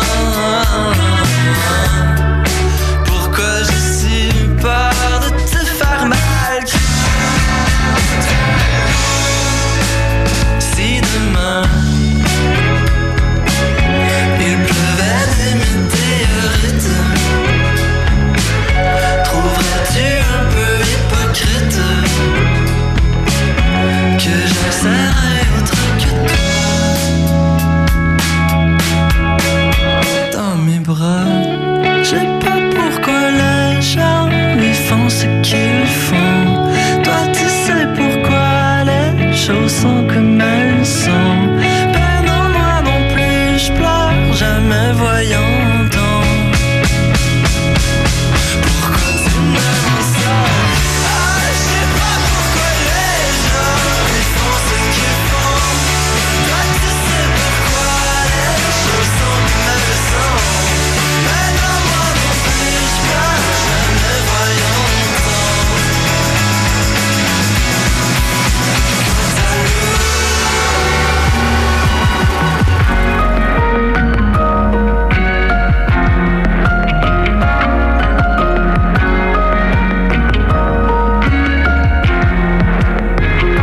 part ici. C'est Fac 88.3. De toute manière. Vous êtes de retour à Ciné Histoire et puis euh, Yannick euh, a quitté euh, parce qu'il doit, il doit continuer à travailler. Mais je suis toujours en compagnie de Jade et puis maintenant on va parler de, de France, de Bruno Dumont là, qui prend l'affiche au Québec aujourd'hui. Bruno Dumont là, qui, qui arrive avec son nouveau film. J'avais pensé faire une petite rétrospective un peu de sa carrière, présenter un peu qui c'est parce qu'on le connaît un peu ici là, au Québec, mais vraiment moins que d'autres réalisateurs français. Donc, en fait, c'est ça. Euh, Je me disais qu'on pouvait euh, passer un petit peu à travers euh, sa carrière parce que France a été sélectionné au plus récent festival de Cannes et puis la plupart de ses films aussi l'ont été, en tout cas dans les trois festivals prestigieux d'Europe. Donc, c'est ça. Je me suis dit que j'allais parler un peu de son style, de sa démarche. C'est un grand iconoclaste français. Il aime ça de travailler à déconstruire un peu le cinéma, à, être très satirique, à faire des projets qui ne tiennent pas vraiment, ben pas qui tiennent pas la route, là, mais qui justement qu'on qui, qui- pas qui ne devrait pas exister, là, mais par exemple, il a fait deux films, deux comédies musicales sur Jeanne d'Arc euh, en 2017 et 2019. En tout cas, c'est ça. Il aime briser les codes, un peu comme Godard, hein, peut-être, euh, qui sait. Euh, en 92, il signe son premier court-métrage Paris, entre parenthèses Paris. Euh, et puis, l'année suivante, euh, rédige deux projets pour le compte de la télévision, les quatre volets de la série documentaire Arthur et les fusées, ainsi qu'un scénario de court-métrage Marie et Freddy. Euh, euh, ces deux personnages deviennent les héros, les héros de son premier long-métrage, La vie de Jésus, qu'il écrit et réalise en 96. Euh, Et le film va être récompensé justement par une mention spéciale Caméra d'or au Festival de Cannes et par le prix Jean Vigo l'année suivante. En 99, L'Humanité, euh, son deuxième euh, long-métrage, reçoit deux prix d'interprétation de ses acteurs non professionnels, Séverine Canel et Emmanuel Chotet, et le grand prix du jury, encore une fois, au Festival de Cannes. Donc, il est quand même bien apprécié là-bas. Il va quitter euh, ensuite, au début des années 2000, pour aller tourner un film en Californie, 29 Palms, sélectionné au Festival de Venise en 2003, puis revient dans sa région pour euh, réaliser Flandre, sélectionné à Cannes en 2006, qui lui attribue pour la deuxième fois son grand prix, donc qui est le deuxième prix, en fait, euh, à Cannes. En 2008, il est président du jury Caméra d'or au Festival de Cannes.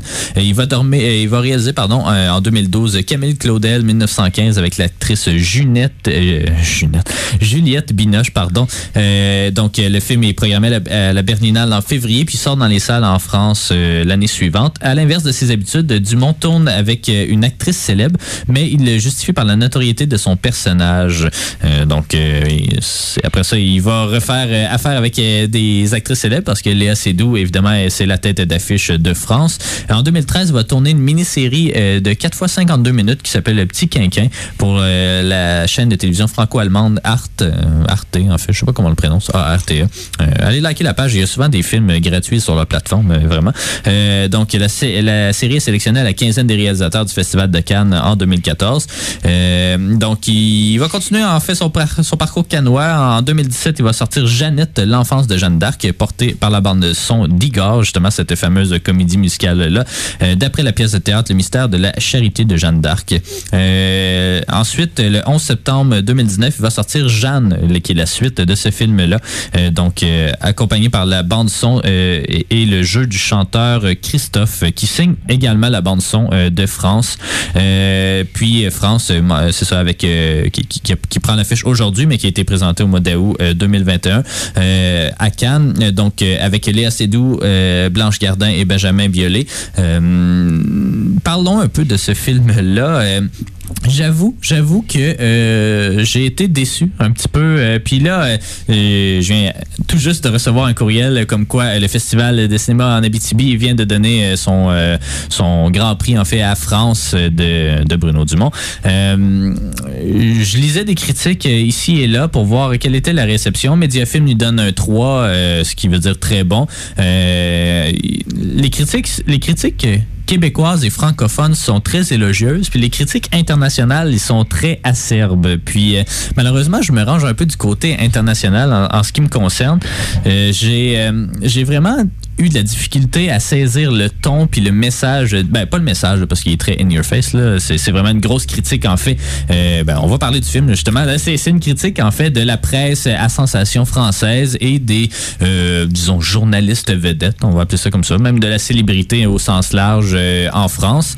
Euh, c'est donc euh, Léa Seydoux interprète euh, France Demeure qui est comme le, cette journaliste numéro un là en France et qui ultra médiatisée, elle fait beaucoup de reportages à la euh, Anderson Cooper à CNN, euh, puis euh, elle s'en va sur le terrain, mais elle stage euh, d'une certaine façon là, tous ces euh, reportages-là, euh, de façon à, ce que ce soit vraiment plus sensationnaliste. Là. Elle va avec des, groupes de guérillas en Afrique euh, du Nord, je crois, euh, puis elle, elle demande justement aux, gens euh, à, crier des choses ou à tirer du fusil ou des trucs comme ça. Euh, même chose, elle s'embarque entre guillemets sur un radeau de migrants qui, euh, qui traverse la Méditerranée. Euh, il y, a ce message-là qui, critique acerbement la, euh, presse française, le sensa- sensationnalisme français.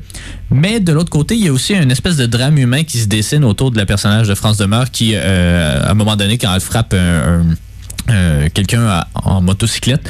Euh, elle se met un peu à perdre confiance, à questionner ses choix de vie, à, réfléchir un peu sur euh, la, justement ce que c'est d'être célèbre en France. Évidemment, ça fait le tour du web, elle est ultra critiquée. Elle fait même une petite retraite fermée là, pour les... On va appeler ça une retraite de narcissique, là, je sais pas comment le dire, mais c'est des gens là, qui vont faire une retraite dans, dans les Alpes ou quelque chose comme ça. des gens célèbres, en fait. Là. On voit, on aperçoit au loin Angela Merkel, qui, qui est pas vraiment Angela Merkel, mais euh, bon, tu sais, en tout cas, il y, a vraiment il y a vraiment euh, je sais pas comment le dire sais je veux pas nécessairement démolir euh, le film mais il y a vraiment le message passe quand même assez facilement puis très rapidement. Par contre il y a vraiment une cassure de ton qui vient qui fait en sorte qu'on sait pas on sait pas en fait c'est quoi le message du film. Puis là, je me suis demandé, est-ce que c'est la vision de Dumont qui voulait justement faire un film tout croche, comme les reportages tout croche de la presse à sensation? Euh, parce qu'il y a vraiment plusieurs problèmes dans, dans, dans, France. Euh, des problèmes de montage, des scènes qui s'éternisent, des changements de ton euh, à finir, de la musique ultra dramatique. La musique est très très bonne d'ailleurs, mais c'est ça, des moments d'émotion qui ne fonctionnent pas puis qui sont pas puissants parce qu'on peut pas, on n'est pas capable de se mettre derrière le personnage de, de France. Elle est beaucoup trop superficielle. Euh, tu sais, elle pleure tout le temps euh, dans le film, mais c'est des larmes de crocodile. C'est ce qu'on comprend parce que c'est ça, c'est des fausses larmes. C'est très, ben c'est pas toujours des fausses larmes, j'ai l'impression, mais c'est ça, c'est très euh, hypocrite de sa part. C'est des thématiques qui ont déjà été explorées dans plein d'autres films avant. Puis celui-là, j'ai l'impression qu'il n'amène pas nécessairement quelque chose de nouveau sur la table. Par contre, si vous aimez, mais encore, encore une fois, ceux qui aiment le cinéma de, de Dumont vont sûrement apprécier le film. Mais j'ai lu des critiques qui habituellement aimaient beaucoup l'audace de Dumont puis qui ont quand même pas plus aimé euh, France. Donc, euh, je sais pas quoi en penser. Honnêtement, euh, je, me sens mal de pas l'avoir aimé. J'ai l'impression d'avoir manqué peut-être quelque chose, mais en même temps, je l'ai pas aimé. je sais pas, j'ai pas, j'ai eu de la difficulté. Le, film est quand même un peu long, aussi 2h15, 2h13, ce qui est pas nécessairement une mauvaise chose, mais c'est ça avec la longueur de certaines des scènes. À un moment donné, on perd un peu le, le focus. C'est la 45 premières minutes est quand même vraiment, vraiment bien. Puis après ça, c'est là que ça prend une tournure différente. Puis on a de la misère à adhérer.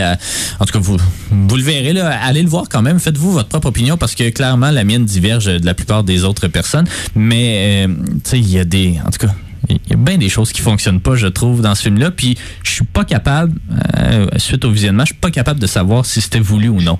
Puis ça, c'est un peu problématique. Je sais pas si c'est une maladresse justement du réalisateur parce qu'il a pas réussi à faire le film qu'il voulait faire, ou si au contraire, s'il a réussi à faire le film. C'est un, un, réalisateur chevronné. Là. Il, ça fait 30 ans qu'il est dans le métier. Euh, il sait comment faire un film. Mais on dirait que, je sais pas. Moi, c'était ma première expérience euh, des films de Bruno Dumont, puis j'ai pas, euh, je sais pas, j'ai pas adhéré au message malheureusement, mais je serais curieux de voir les comédies musicales sur Jeanne d'Arc. Euh, ça, serait intéressant. Mais bref, France prend l'affiche partout au Québec aujourd'hui même. Allez le voir. Il y a plusieurs bons films aussi qui prennent l'affiche aujourd'hui. toi, tu voulais aller voir Spencer. Oui, ben en fait, c'est ça. On en, on en, parlait ce matin dans, dans cuisine en préparant l'émission d'aujourd'hui. Je, me rends compte là pour vrai que j'ai vu tellement de films avec euh, Kristen Stewart euh, dans, dans, des rôles principaux la, plupart du temps. Euh, puis je, pense que c'est une actrice, en fait, une des actrices de qui j'ai vu le plus de films dans le fond. Puis tu sais, faudrait, faudrait que je les compte là, mais tu sais, j'ai l'impression que je la vois dans tout ce qu'elle fait.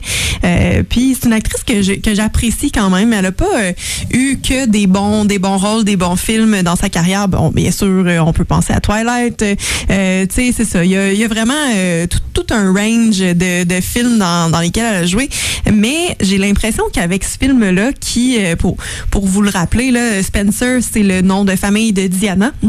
Euh, la princesse Diana et euh, ce film-là se concentre parce que la vie des, des Royals, c'est tellement large qu'on n'a pas le choix de se concentrer vraiment sur des événements hyper précis pour faire des films parce qu'on peut pas proposer, à part, mettons, avec The Crown euh, qui propose un, un, éventail un peu plus large là, et détaillé.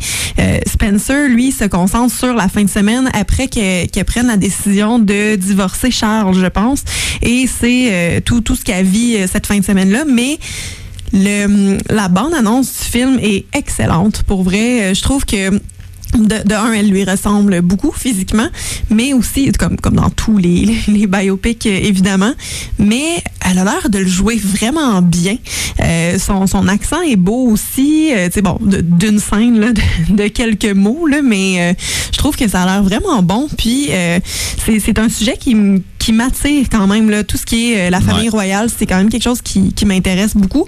Euh, je pense que ça va être intéressant de la voir step up dans, euh, dans ce genre de film-là.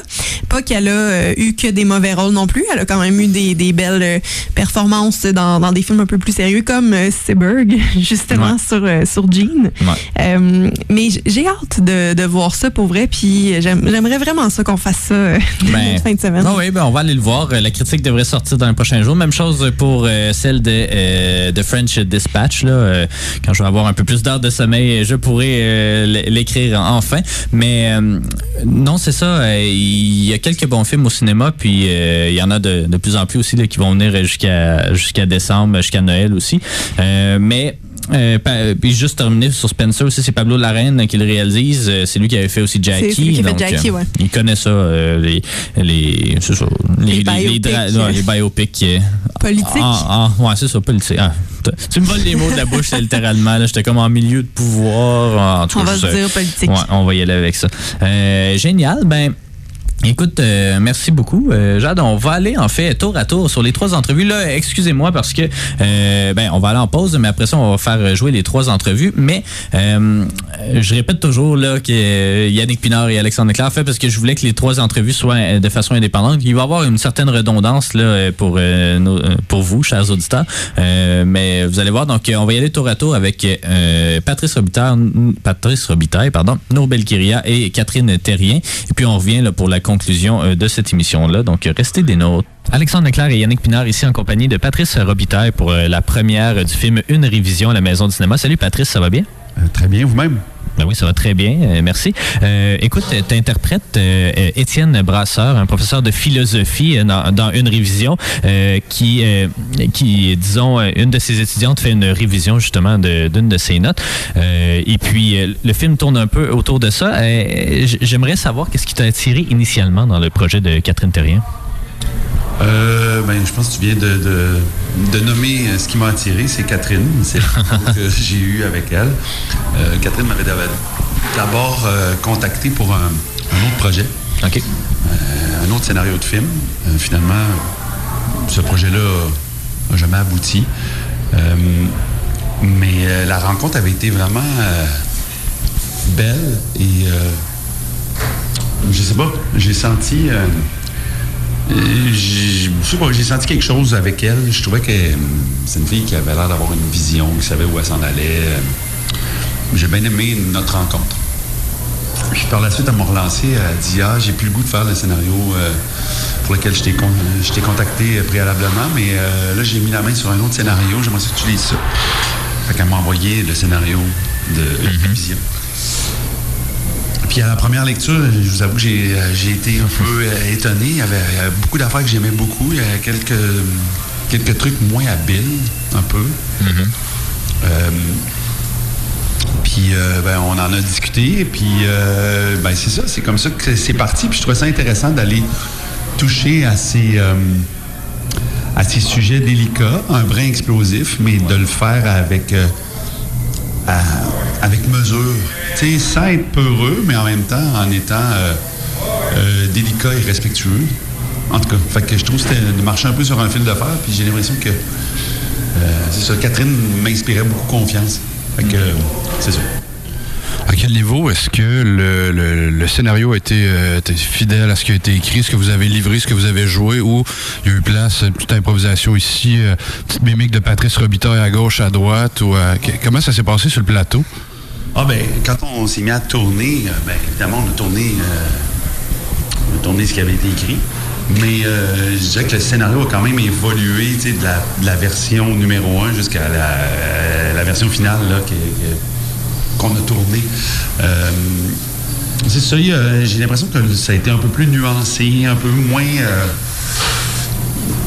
oui, ça a été retravaillé. C'est normal. c'est, un, processus créatif. Là. Fait que, je sais pas, les- moi, j'émettais des commentaires. Il y avait d'autres, gens qui émettaient des commentaires. Puis Catherine retournait voir les, les deux scénaristes. Puis euh, amenait des suggestions, des propositions. des- Donc, euh, le, film, euh, le film a évolué, mais une fois sur le tournage, euh, il n'y a pas lieu d'improviser. Là, Ouais. Je peux pas Faut me tourner, ouais. autour de Spinoza. Je, suis plutôt lim- limité en, en Ouais. ce sens-là.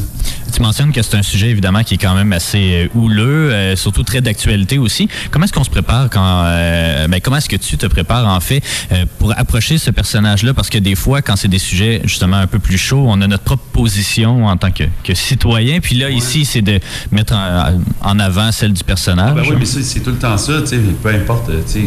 C'est drôle, on m'a posé un peu cette question-là hier, puis je disais, tu sais, ce que moi je pense personnellement là, dans la vie, c'est.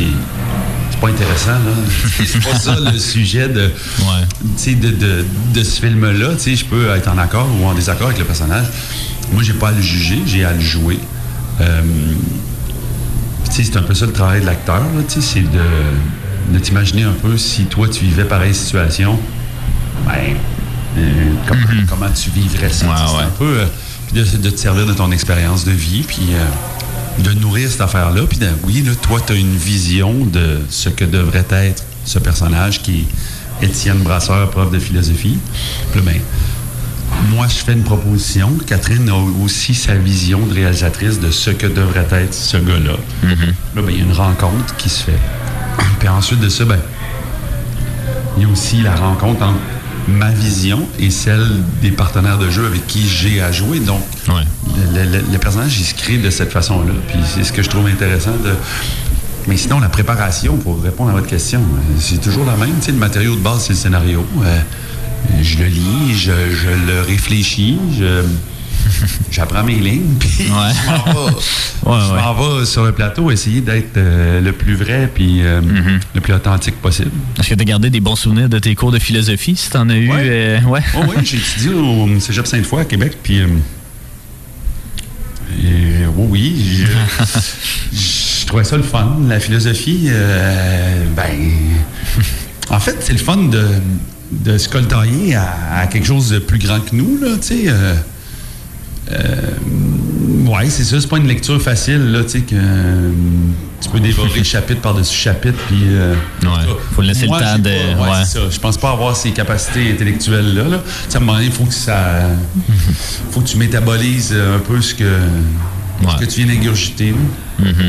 Euh, J'aimerais t'entendre un peu là, sur, pas nécessairement sur le sujet, là, tu disais on s'en fout un peu de ton opinion, mais tu sais, euh, j'imagine ce débat-là s'in- s'inscrit aussi dans un débat un peu plus grand entre oui, la, ben, la façon de penser, mais aussi entre l'administration euh, du cégep et euh, évidemment le corps professoral, un petit peu. Là.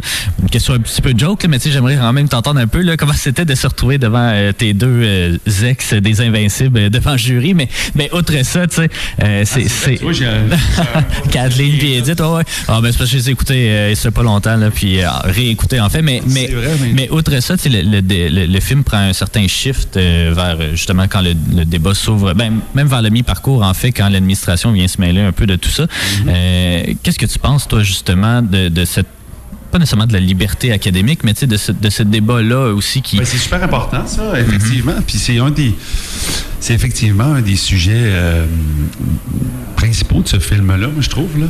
Euh, en fait, ce que je trouve intéressant du personnage euh, d'Étienne dans le film, et puis le personnage de Nassira, tu sais, les deux, c'est une confrontation entre les deux.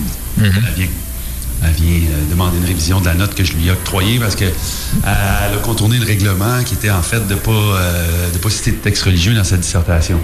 Je la fais échouer, puis là, ben, on va vraiment avoir maille à partir, elle et moi, mais toujours dans le respect. Étienne peut avoir l'air d'un gars un peu rigide, mais en même temps, il est juste à cheval sur ses principes, il est rigoureux dans sa correction, et puis c'est, c'est de ça qu'il il se défend, tu sais. En fait, il y en a. Il, il y a.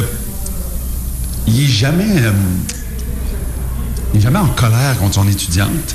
Euh, il va toujours parler avec elle. euh, il respecte son opinion. Il est toujours très ouvert à, discuter avec elle. Euh, c'est pas la même chose, par exemple, par rapport à l'institution. Tu sais, je trouve le film est beaucoup à l'institution que, que- que représente le collège là, dans, dans- dans- dans le film, donc la- l'administration du cégep. Puis je trouve que c'est vraiment. Le film est un peu une critique de ça, de l'espèce d'aplaventrisme ou de mollesse des institutions face à, à tous les mouvements en ce moment. Rapidement, les, sur les médias sociaux, les gens se mobilisent, ils vont se mettre à, à- à faire trembler des. euh, euh, des entreprises, euh, euh, des gouvernements. tu sais, c'est- plus là-dessus qu'il faut qu'on se questionne. Moi, je pense comme société, là, je me dis, comme individu, je pense que ça peut être très compréhensible qu'on tremble face à, à la pression des médias sociaux, puis une espèce de tribunal euh, assez rapide, là, tu sais. euh, mais que les institutions flanchent aussi vite que les individus, ça, j'a- j'avoue que ça m'étonne un peu. On pense que les colonnes du temple sont plus, euh, sont plus solides que ça, mais euh, ça, on est surpris. Ben oui, puis à un moment donné, euh, je sais pas, faut. euh, Peut-être que là, j'extrapole, mais tu sais, il y a- il y a- les remparts de la démocratie, c'est quand même important, là, tu sais, le- que ce soit le système de justice ou, euh, euh, je sais pas. En tout cas, nos, nos instances gouvernementales, tout ça, c'est super important que, que, que, que ce soit des, euh, des socles, des, des, des trucs, comme tu dis, des, colonnes solides sur lesquelles euh, on construise euh, nos, démocraties. Puis euh, euh, on est aussi rapide et prompt à, affaiblir euh, face à face à, je sais pas, à la vindicte populaire, ben, je me dis, Caroline, où on s'en va? là? En tout cas, je, trouve le film, en tout cas, soulève ça, ces, ces questions-là. Ah ouais. Au final, on se retrouve devant deux, per- deux personnages qui, qui réfléchissent contre une administration qui fait juste suivre et qui réfléchit pas, justement. Exactement. Fait juste suivre un règlement et l'appliquer bêtement, alors qu'à un moment donné, ça prend un brin de jugement. là. Ouais, non, exactement. C'est malheureusement tout le temps qu'on avait. Merci beaucoup, Patrice, d'avoir pris le temps de nous parler aujourd'hui. On, on souhaite la meilleure des chances, évidemment, à une révision là, qui ouvre partout au Québec euh, dès demain. Merci beaucoup, Patrice. Merci, les gars. Un plaisir. Donc, Alexandre Leclerc et Yannick Pinard ici en compagnie de Nour Belkiria pour la première euh, Sherbrookeoise du film Une révision. Bonjour, Nour, ça va bien? Bonjour, très bien, merci. Mais tu interprètes dans une euh, révis- euh, dans une révision pardon un Nassira euh, qui est cette étudiante là, qui demande cette révision de notes euh, dans le cours de philosophie de son professeur. Euh, J'aimerais savoir euh, qu'est-ce qui t'a attiré de prime abord là, dans ce projet-là? Bah, hum, rien que le personnage de Nassira, déjà interpréter euh, une jeune femme euh, forte, courageuse, euh, qui, veut toucher euh, le fond des, de, sujets qui, qui sont quand même essentiels, surtout l'âge qu'elle avait, là, je pense 18-19 ans dans le film, c'est un âge qui m'a beaucoup parlé parce que moi aussi je me posais beaucoup de questions à l'époque, puis le le scénario aussi était, vraiment important. L'histoire m'avait emballé. Enfin, il y avait juste beaucoup d'éléments qui, qui me pensaient à croire que ce film était nécessaire, en fait, et que cette histoire devait être racontée. Mhm. Euh, on, en parlait un peu hors d'onde, mais euh, justement, euh, on s'était rencontrés pour Antigone, qui est un autre film aussi qui présente un espèce de dilemme éthique, pas le même évidemment, mais là, cette fois, tu es à l'avant-scène de ce film-là. Parle-nous un peu de comment tu as travaillé ce personnage-là de Nassira. Comment est-ce que tu lui as donné, disons, une subtilité, parce qu'il y a vraiment une certaine subtilité, une, cer- des certaines nuances aussi qui est apportée dans, dans le scénario et tout. Comment est-ce que tu as abordé justement le personnage de Nassira? Je voulais qu'on se reconnaisse, je pense, euh, dans ses- son, son, son dialogue interne. Je, je voulais pas qu'elle soit froide ou hermétique. Je, je, c'était beaucoup d'empathie, je vous dirais. Euh, puis surtout pour euh, la scène de la fin, je, je j'imagine que vous l'avez vu. Mais c'est ça, c'était euh, ça, c'était un gros challenge parce que rien, que- c'était des huit pages de texte. C'était, fallait apporter des nuances. Puis je voulais, euh, je voulais qu'elle soit très humaine et authentique. Puis c'est ça, c'est quand même un sujet délicat. Donc je voulais, faire en sorte en fait d'offusquer personne et de rester concentré sur ce que elle vivait. Ben, tu as l'impression, justement, comme mon collègue l'a fait référence, Antigone, euh, de, de, de te construire autant en tant que citoyenne, autant en tant qu'actrice autour de, de, grands enjeux, de grands dilemmes comme ça, déjà dans ta jeune carrière, des, des grands films avec des, une grande portée finalement? Comment, comment tu vois ça, toi, euh, des, des rôles de la sorte pour toi, découpés pour toi peut-être, là? Ben, je me sens très chanceuse de, d'en venir euh, interpréter et jouer, surtout dans des, des films aussi importants. Je trouve ça vraiment cool, en fait. c'est, Ouais. ouais, c'est ça. Euh, J'aimerais t'entendre un peu sur la, la construction de la dynamique familiale euh, que, que, que tu fais en fait avec euh, Rabat Haït Ouaya. J'espère que je présente- prononce bien, mais comment est-ce que justement, parce que tu es pas mal la seule personnage là, qui interagit avec lui, là, comment est-ce que ça s'est construit un peu cette dynamique familiale-là? Bah déjà, Rabat, c'est un super acteur. Il est su- vraiment, vraiment talentueux. Donc, ça a été facile de, de déjà. On, on avait une certaine complicité, je pense, qui- de par le fait qu'on on comprenait, on avait, je pense, des, des, des passés assez communs. Lui aussi, il a immigré au Québec, moi, moi aussi. Donc, euh, puis, je pense que le fait qu'on était aussi des, des des personnages qui interprétaient des minorités dans le film, ça nous a aussi euh, soudés. Puis je trouvais ça important qu'on voit hum, une relation père-fille euh, dans une famille arabo-musulmane qui n'est pas stéréotypée, caricaturée. Donc euh, ça, je pense que ça a fait du bien parce que j'entends beaucoup de commentaires positifs par rapport à ça. Non, puis ça paraît vraiment là, à l'écran, ça fait, ça fait changement, disons, de la représentation habituelle. Puis euh, on est très heureux. Est-ce que tu gardes des bons souvenirs euh, de tes cours de philosophie euh, au cégep? euh, ouais? Oui, beaucoup. Ouais. Énormément. Je- je- ça, c'est un truc qui m'a vraiment plu aussi, le fait que ce soit dans le cadre d'un cours de philo. je- c'est- C'était c'était génial parce que moi, ça m'a permis, en fait, je pense, de repousser certaines limites, mon, mon cours de philo, tout comme Nassira. Puis c'est pour ça que ça m'a directement parlé. Puis euh, j'en ai déjà parlé euh, précédemment, mais on dirait que la- ça t'apporte une certaine liberté de penser. Puis c'est ça, tu redécouvres un peu euh, ce que tu pensais euh, être des limites dans ta tête. Oui, oui.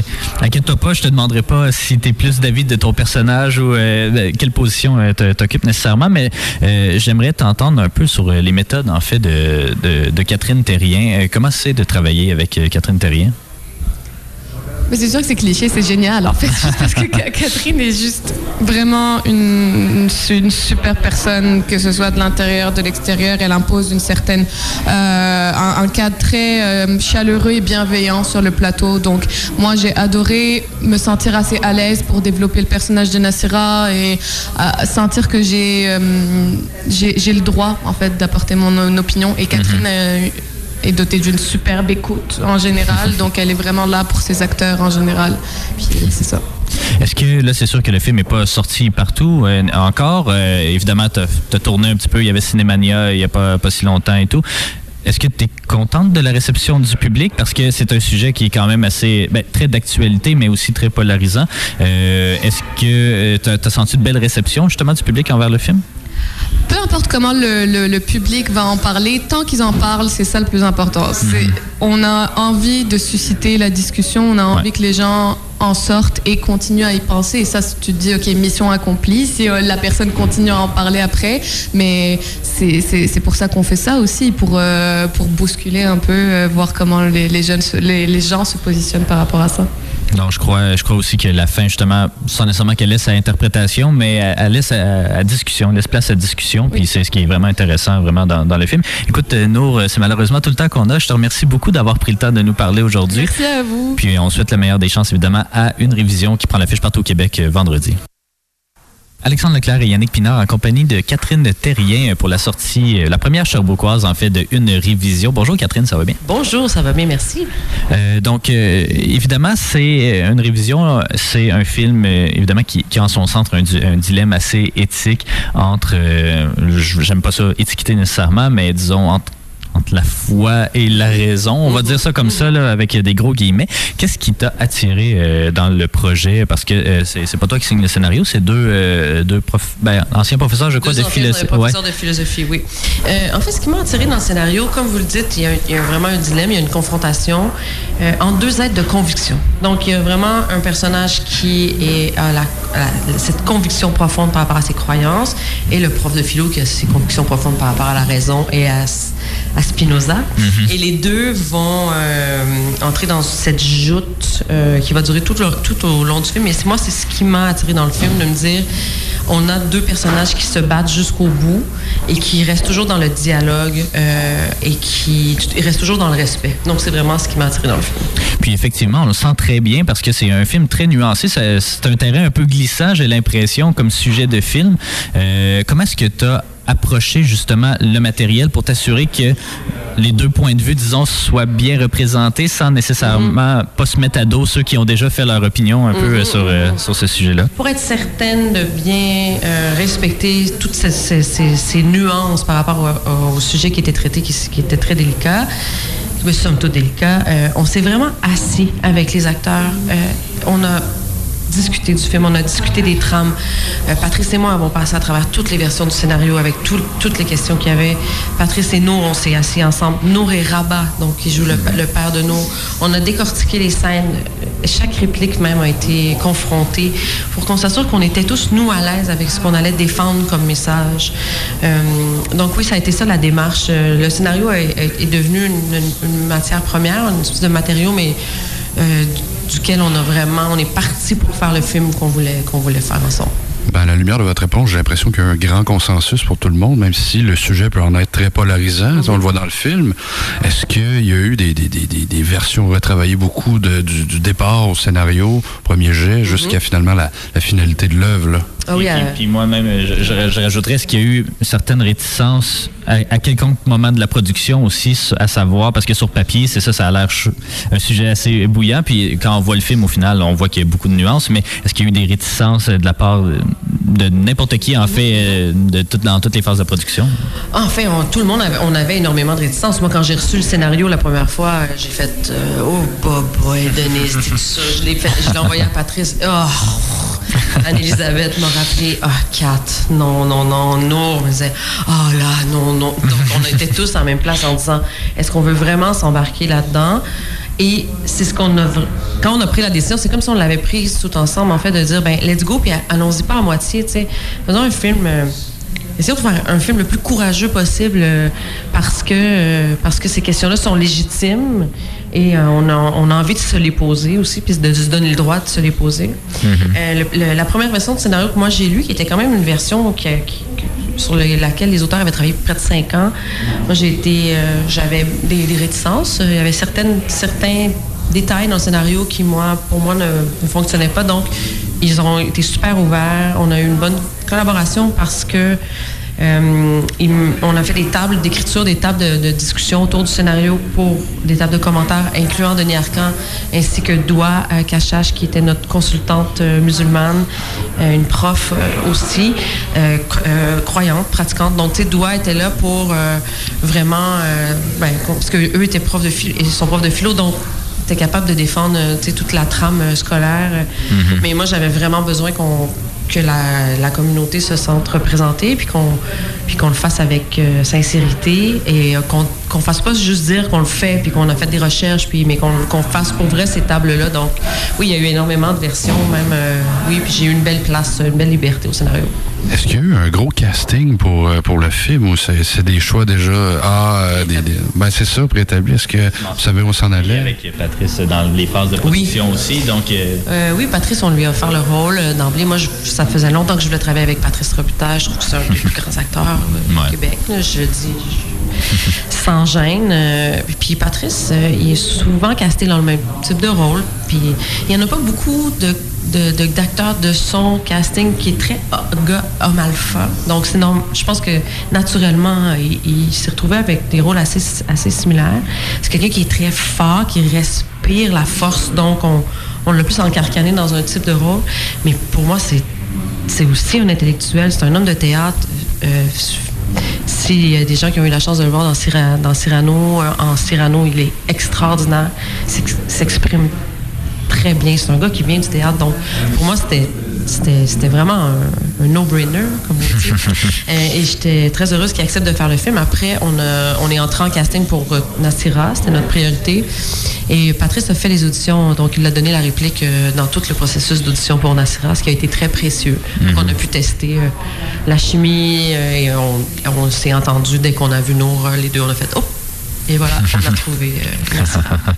Euh, évidemment, nous, on est, une- on est à la radio de l'Université de Sherbrooke. Donc, euh, je, je voulais savoir, la liberté académique, est-ce que c'est un sujet qui, qui vous tient à cœur? Ou... Oui, absolument. Moi, je, non, le, le film, tu sais, tantôt, je parlais des deux aides de conviction, mais pour moi, c'était très important de faire ressortir cette, cette critique du système d'éducation dans le film, le clientélisme, euh, la frilosité des institutions aussi, euh, tu sais, l'espèce de, de disparition, de disparition de la pluralité des points de vue. Donc, on veut absolument que tout soit lisse, on veut pas faire aucune vague. Tu sais, la réussite garantie, il y a quelque chose d'un petit peu euh, exagéré quand même. On n'est pas encore là, mais il y a quand même cette dérive, là, j'ose l'appeler comme ça, cette mouvance-là vers on, en- on, on enlève le système de notation, il n'y a plus d'examen, il n'y a plus de bulletin. Bon. Et je le dis euh, factuellement, simplement. Donc, euh, on, on- recrute des étudiants au lieu d'accompagner des futurs citoyens. Mhm. Donc, C'est mon petit jupon de Lucam qui dépasse en ce moment, mais pour en former des bons petits consommateurs qui, qui, qui- qui- qui auront tous des bonnes notes. Donc, il y avait, c'était important pour moi de, de de, de parler de ça parce que moi j'ai des profs qui ont fait énormément de différence dans ma vie, des, qui m'ont enseigné que je serais pas la, la femme que je suis, l'artiste que je suis aujourd'hui sans ces, sans ces profs-là. Donc, euh, donc pour moi c'était important de parler de, de cette profession-là qui est souvent euh, malmenée. tu sais. Mhm. Euh, on te connaît encore très peu au cinéma. tu as travaillé beaucoup à la télévision avant, évidemment. J'aimerais ça t'entendre un peu sur tes influences, sur les, les artisans du cinéma, tant au québécois qu'international, qui t'ont inspiré depuis le début de ta carrière. Oh mon Dieu, Euh, il y en a- il y, en a beaucoup. Euh, moi, je suis une grande, grande fan, euh, si j'y vais contemporain, là, je suis une grande fan de, de Noah Baumbach. Mhm. C'est vraiment un réalisateur qui m'inspire. Je trouve qu'il fait des films personnels et où il, il fait des films accessibles. Il fait des films à, à- à thème. Il travaille toujours, la direction d'acteur est toujours impeccable. Donc moi, Noah Baumbach, Squid and the Whale, pour moi, c'est un film extraordinaire. Puis je me, je me, je m'identifie à lui. Pour moi, une révision, c'est un premier film. Puis c'est pas, un- c'est un film que j'ai, que je me suis approprié, et qui est devenu personnel, mais c'est pas, ça vient pas de mon enfance. C'est pas, c'est pas mon histoire, celle de Nassira et d'Étienne. Donc, puis Noah Baumbach a aussi fait comme son espèce de film plus personnel en deuxième ou troisième temps. Donc, j'ai- j'étais contente de, de faire ce film comme premier film et me dire que plus tard, mon, mon premier film plus personnel viendrait un peu après. Euh, au niveau des cinéastes québécois, ben, moi, Stéphane Lafleur, je suis une grande, grande fan de Stéphane. Je trouve que ses films sont tellement précieux, pertinents, sentis. Il y a une sincérité derrière ses films. Tout son processus de création, je, je- je le respecte beaucoup. Sinon, je sais pas, mon film préféré québécois, j'en j'en ai parlé récemment, mais moi, j'ai été comme complètement euh, bouleversée par, euh, par Les Bons Débarras. Ça a été mon film euh, phare, euh, mon, mythe fondateur, cette espèce de, de, de, de, de, de ré- de réponse qui s- entre, euh, de lien entre le, le cinéma et la littérature avec euh, l'héroïne qui est une grande lectrice. Suis une grande lectrice euh, quand j'étais petite et encore maintenant. Et donc, je trouve que c'est un film au scénario impeccable. Euh, c'est- un film, euh, il y a plein de rebondissements dans ce film-là. Puis c'est ce que je voulais faire aussi avec une révision. tu sais. On se disait, Hey, il y en a des mots, hein? Euh, Il y en a. Puis les premières versions faisaient 2h40, 2h30. Puis je disais, ça n'a pas de bon sens. C'est pas ça qu'on veut.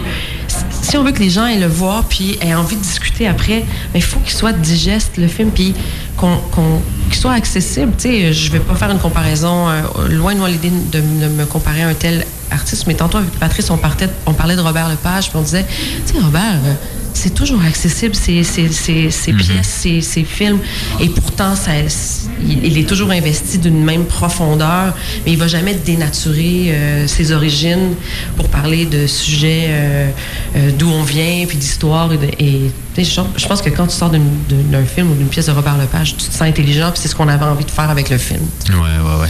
Ben, c'est malheureusement, pardon, euh, tout le temps qu'on avait. Merci beaucoup, Catherine, d'avoir pris le temps de nous parler. On souhaite la meilleure des chances, évidemment, à une révision qui prend l'affiche partout au Québec euh, vendredi. Merci beaucoup. Merci à vous, les gars. Merci.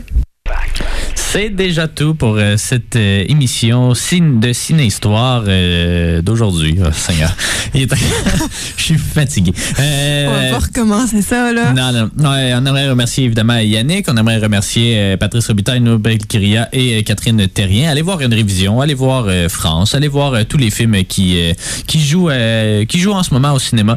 Spencer, vous allez peut-être nous croiser là-bas, qui sait.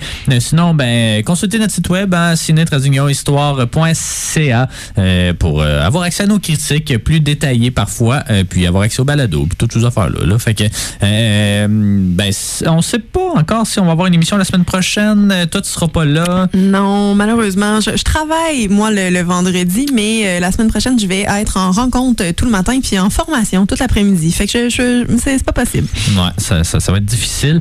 Moi aussi, j'ai une journée quand même assez chargée qui m'attend. Puis Yannick, bon, on sait jamais, mais il est là une fois sur deux. Fait qu'on sait pas. Mais, euh, ben non, mais non, on, on plaisante, là, au cas où qui m'écoute. Euh, puis, euh, bref, on va tenir au courant, mais en théorie, je crois que c'était les films de de, d'arts martiaux, mais je suis comme pas sûr. Euh, fait que, ben, je vous garde la Ben, surprise. sujet, Je vous garde- à suivre, Ben oui, c'est surprise. Exactement, je vous garde la surprise. Fait que c'est déjà tout pour euh, Ciné Histoire. Merci d'avoir été des nôtres et puis on se retrouve la semaine prochaine ou dans deux semaines pour un autre épisode.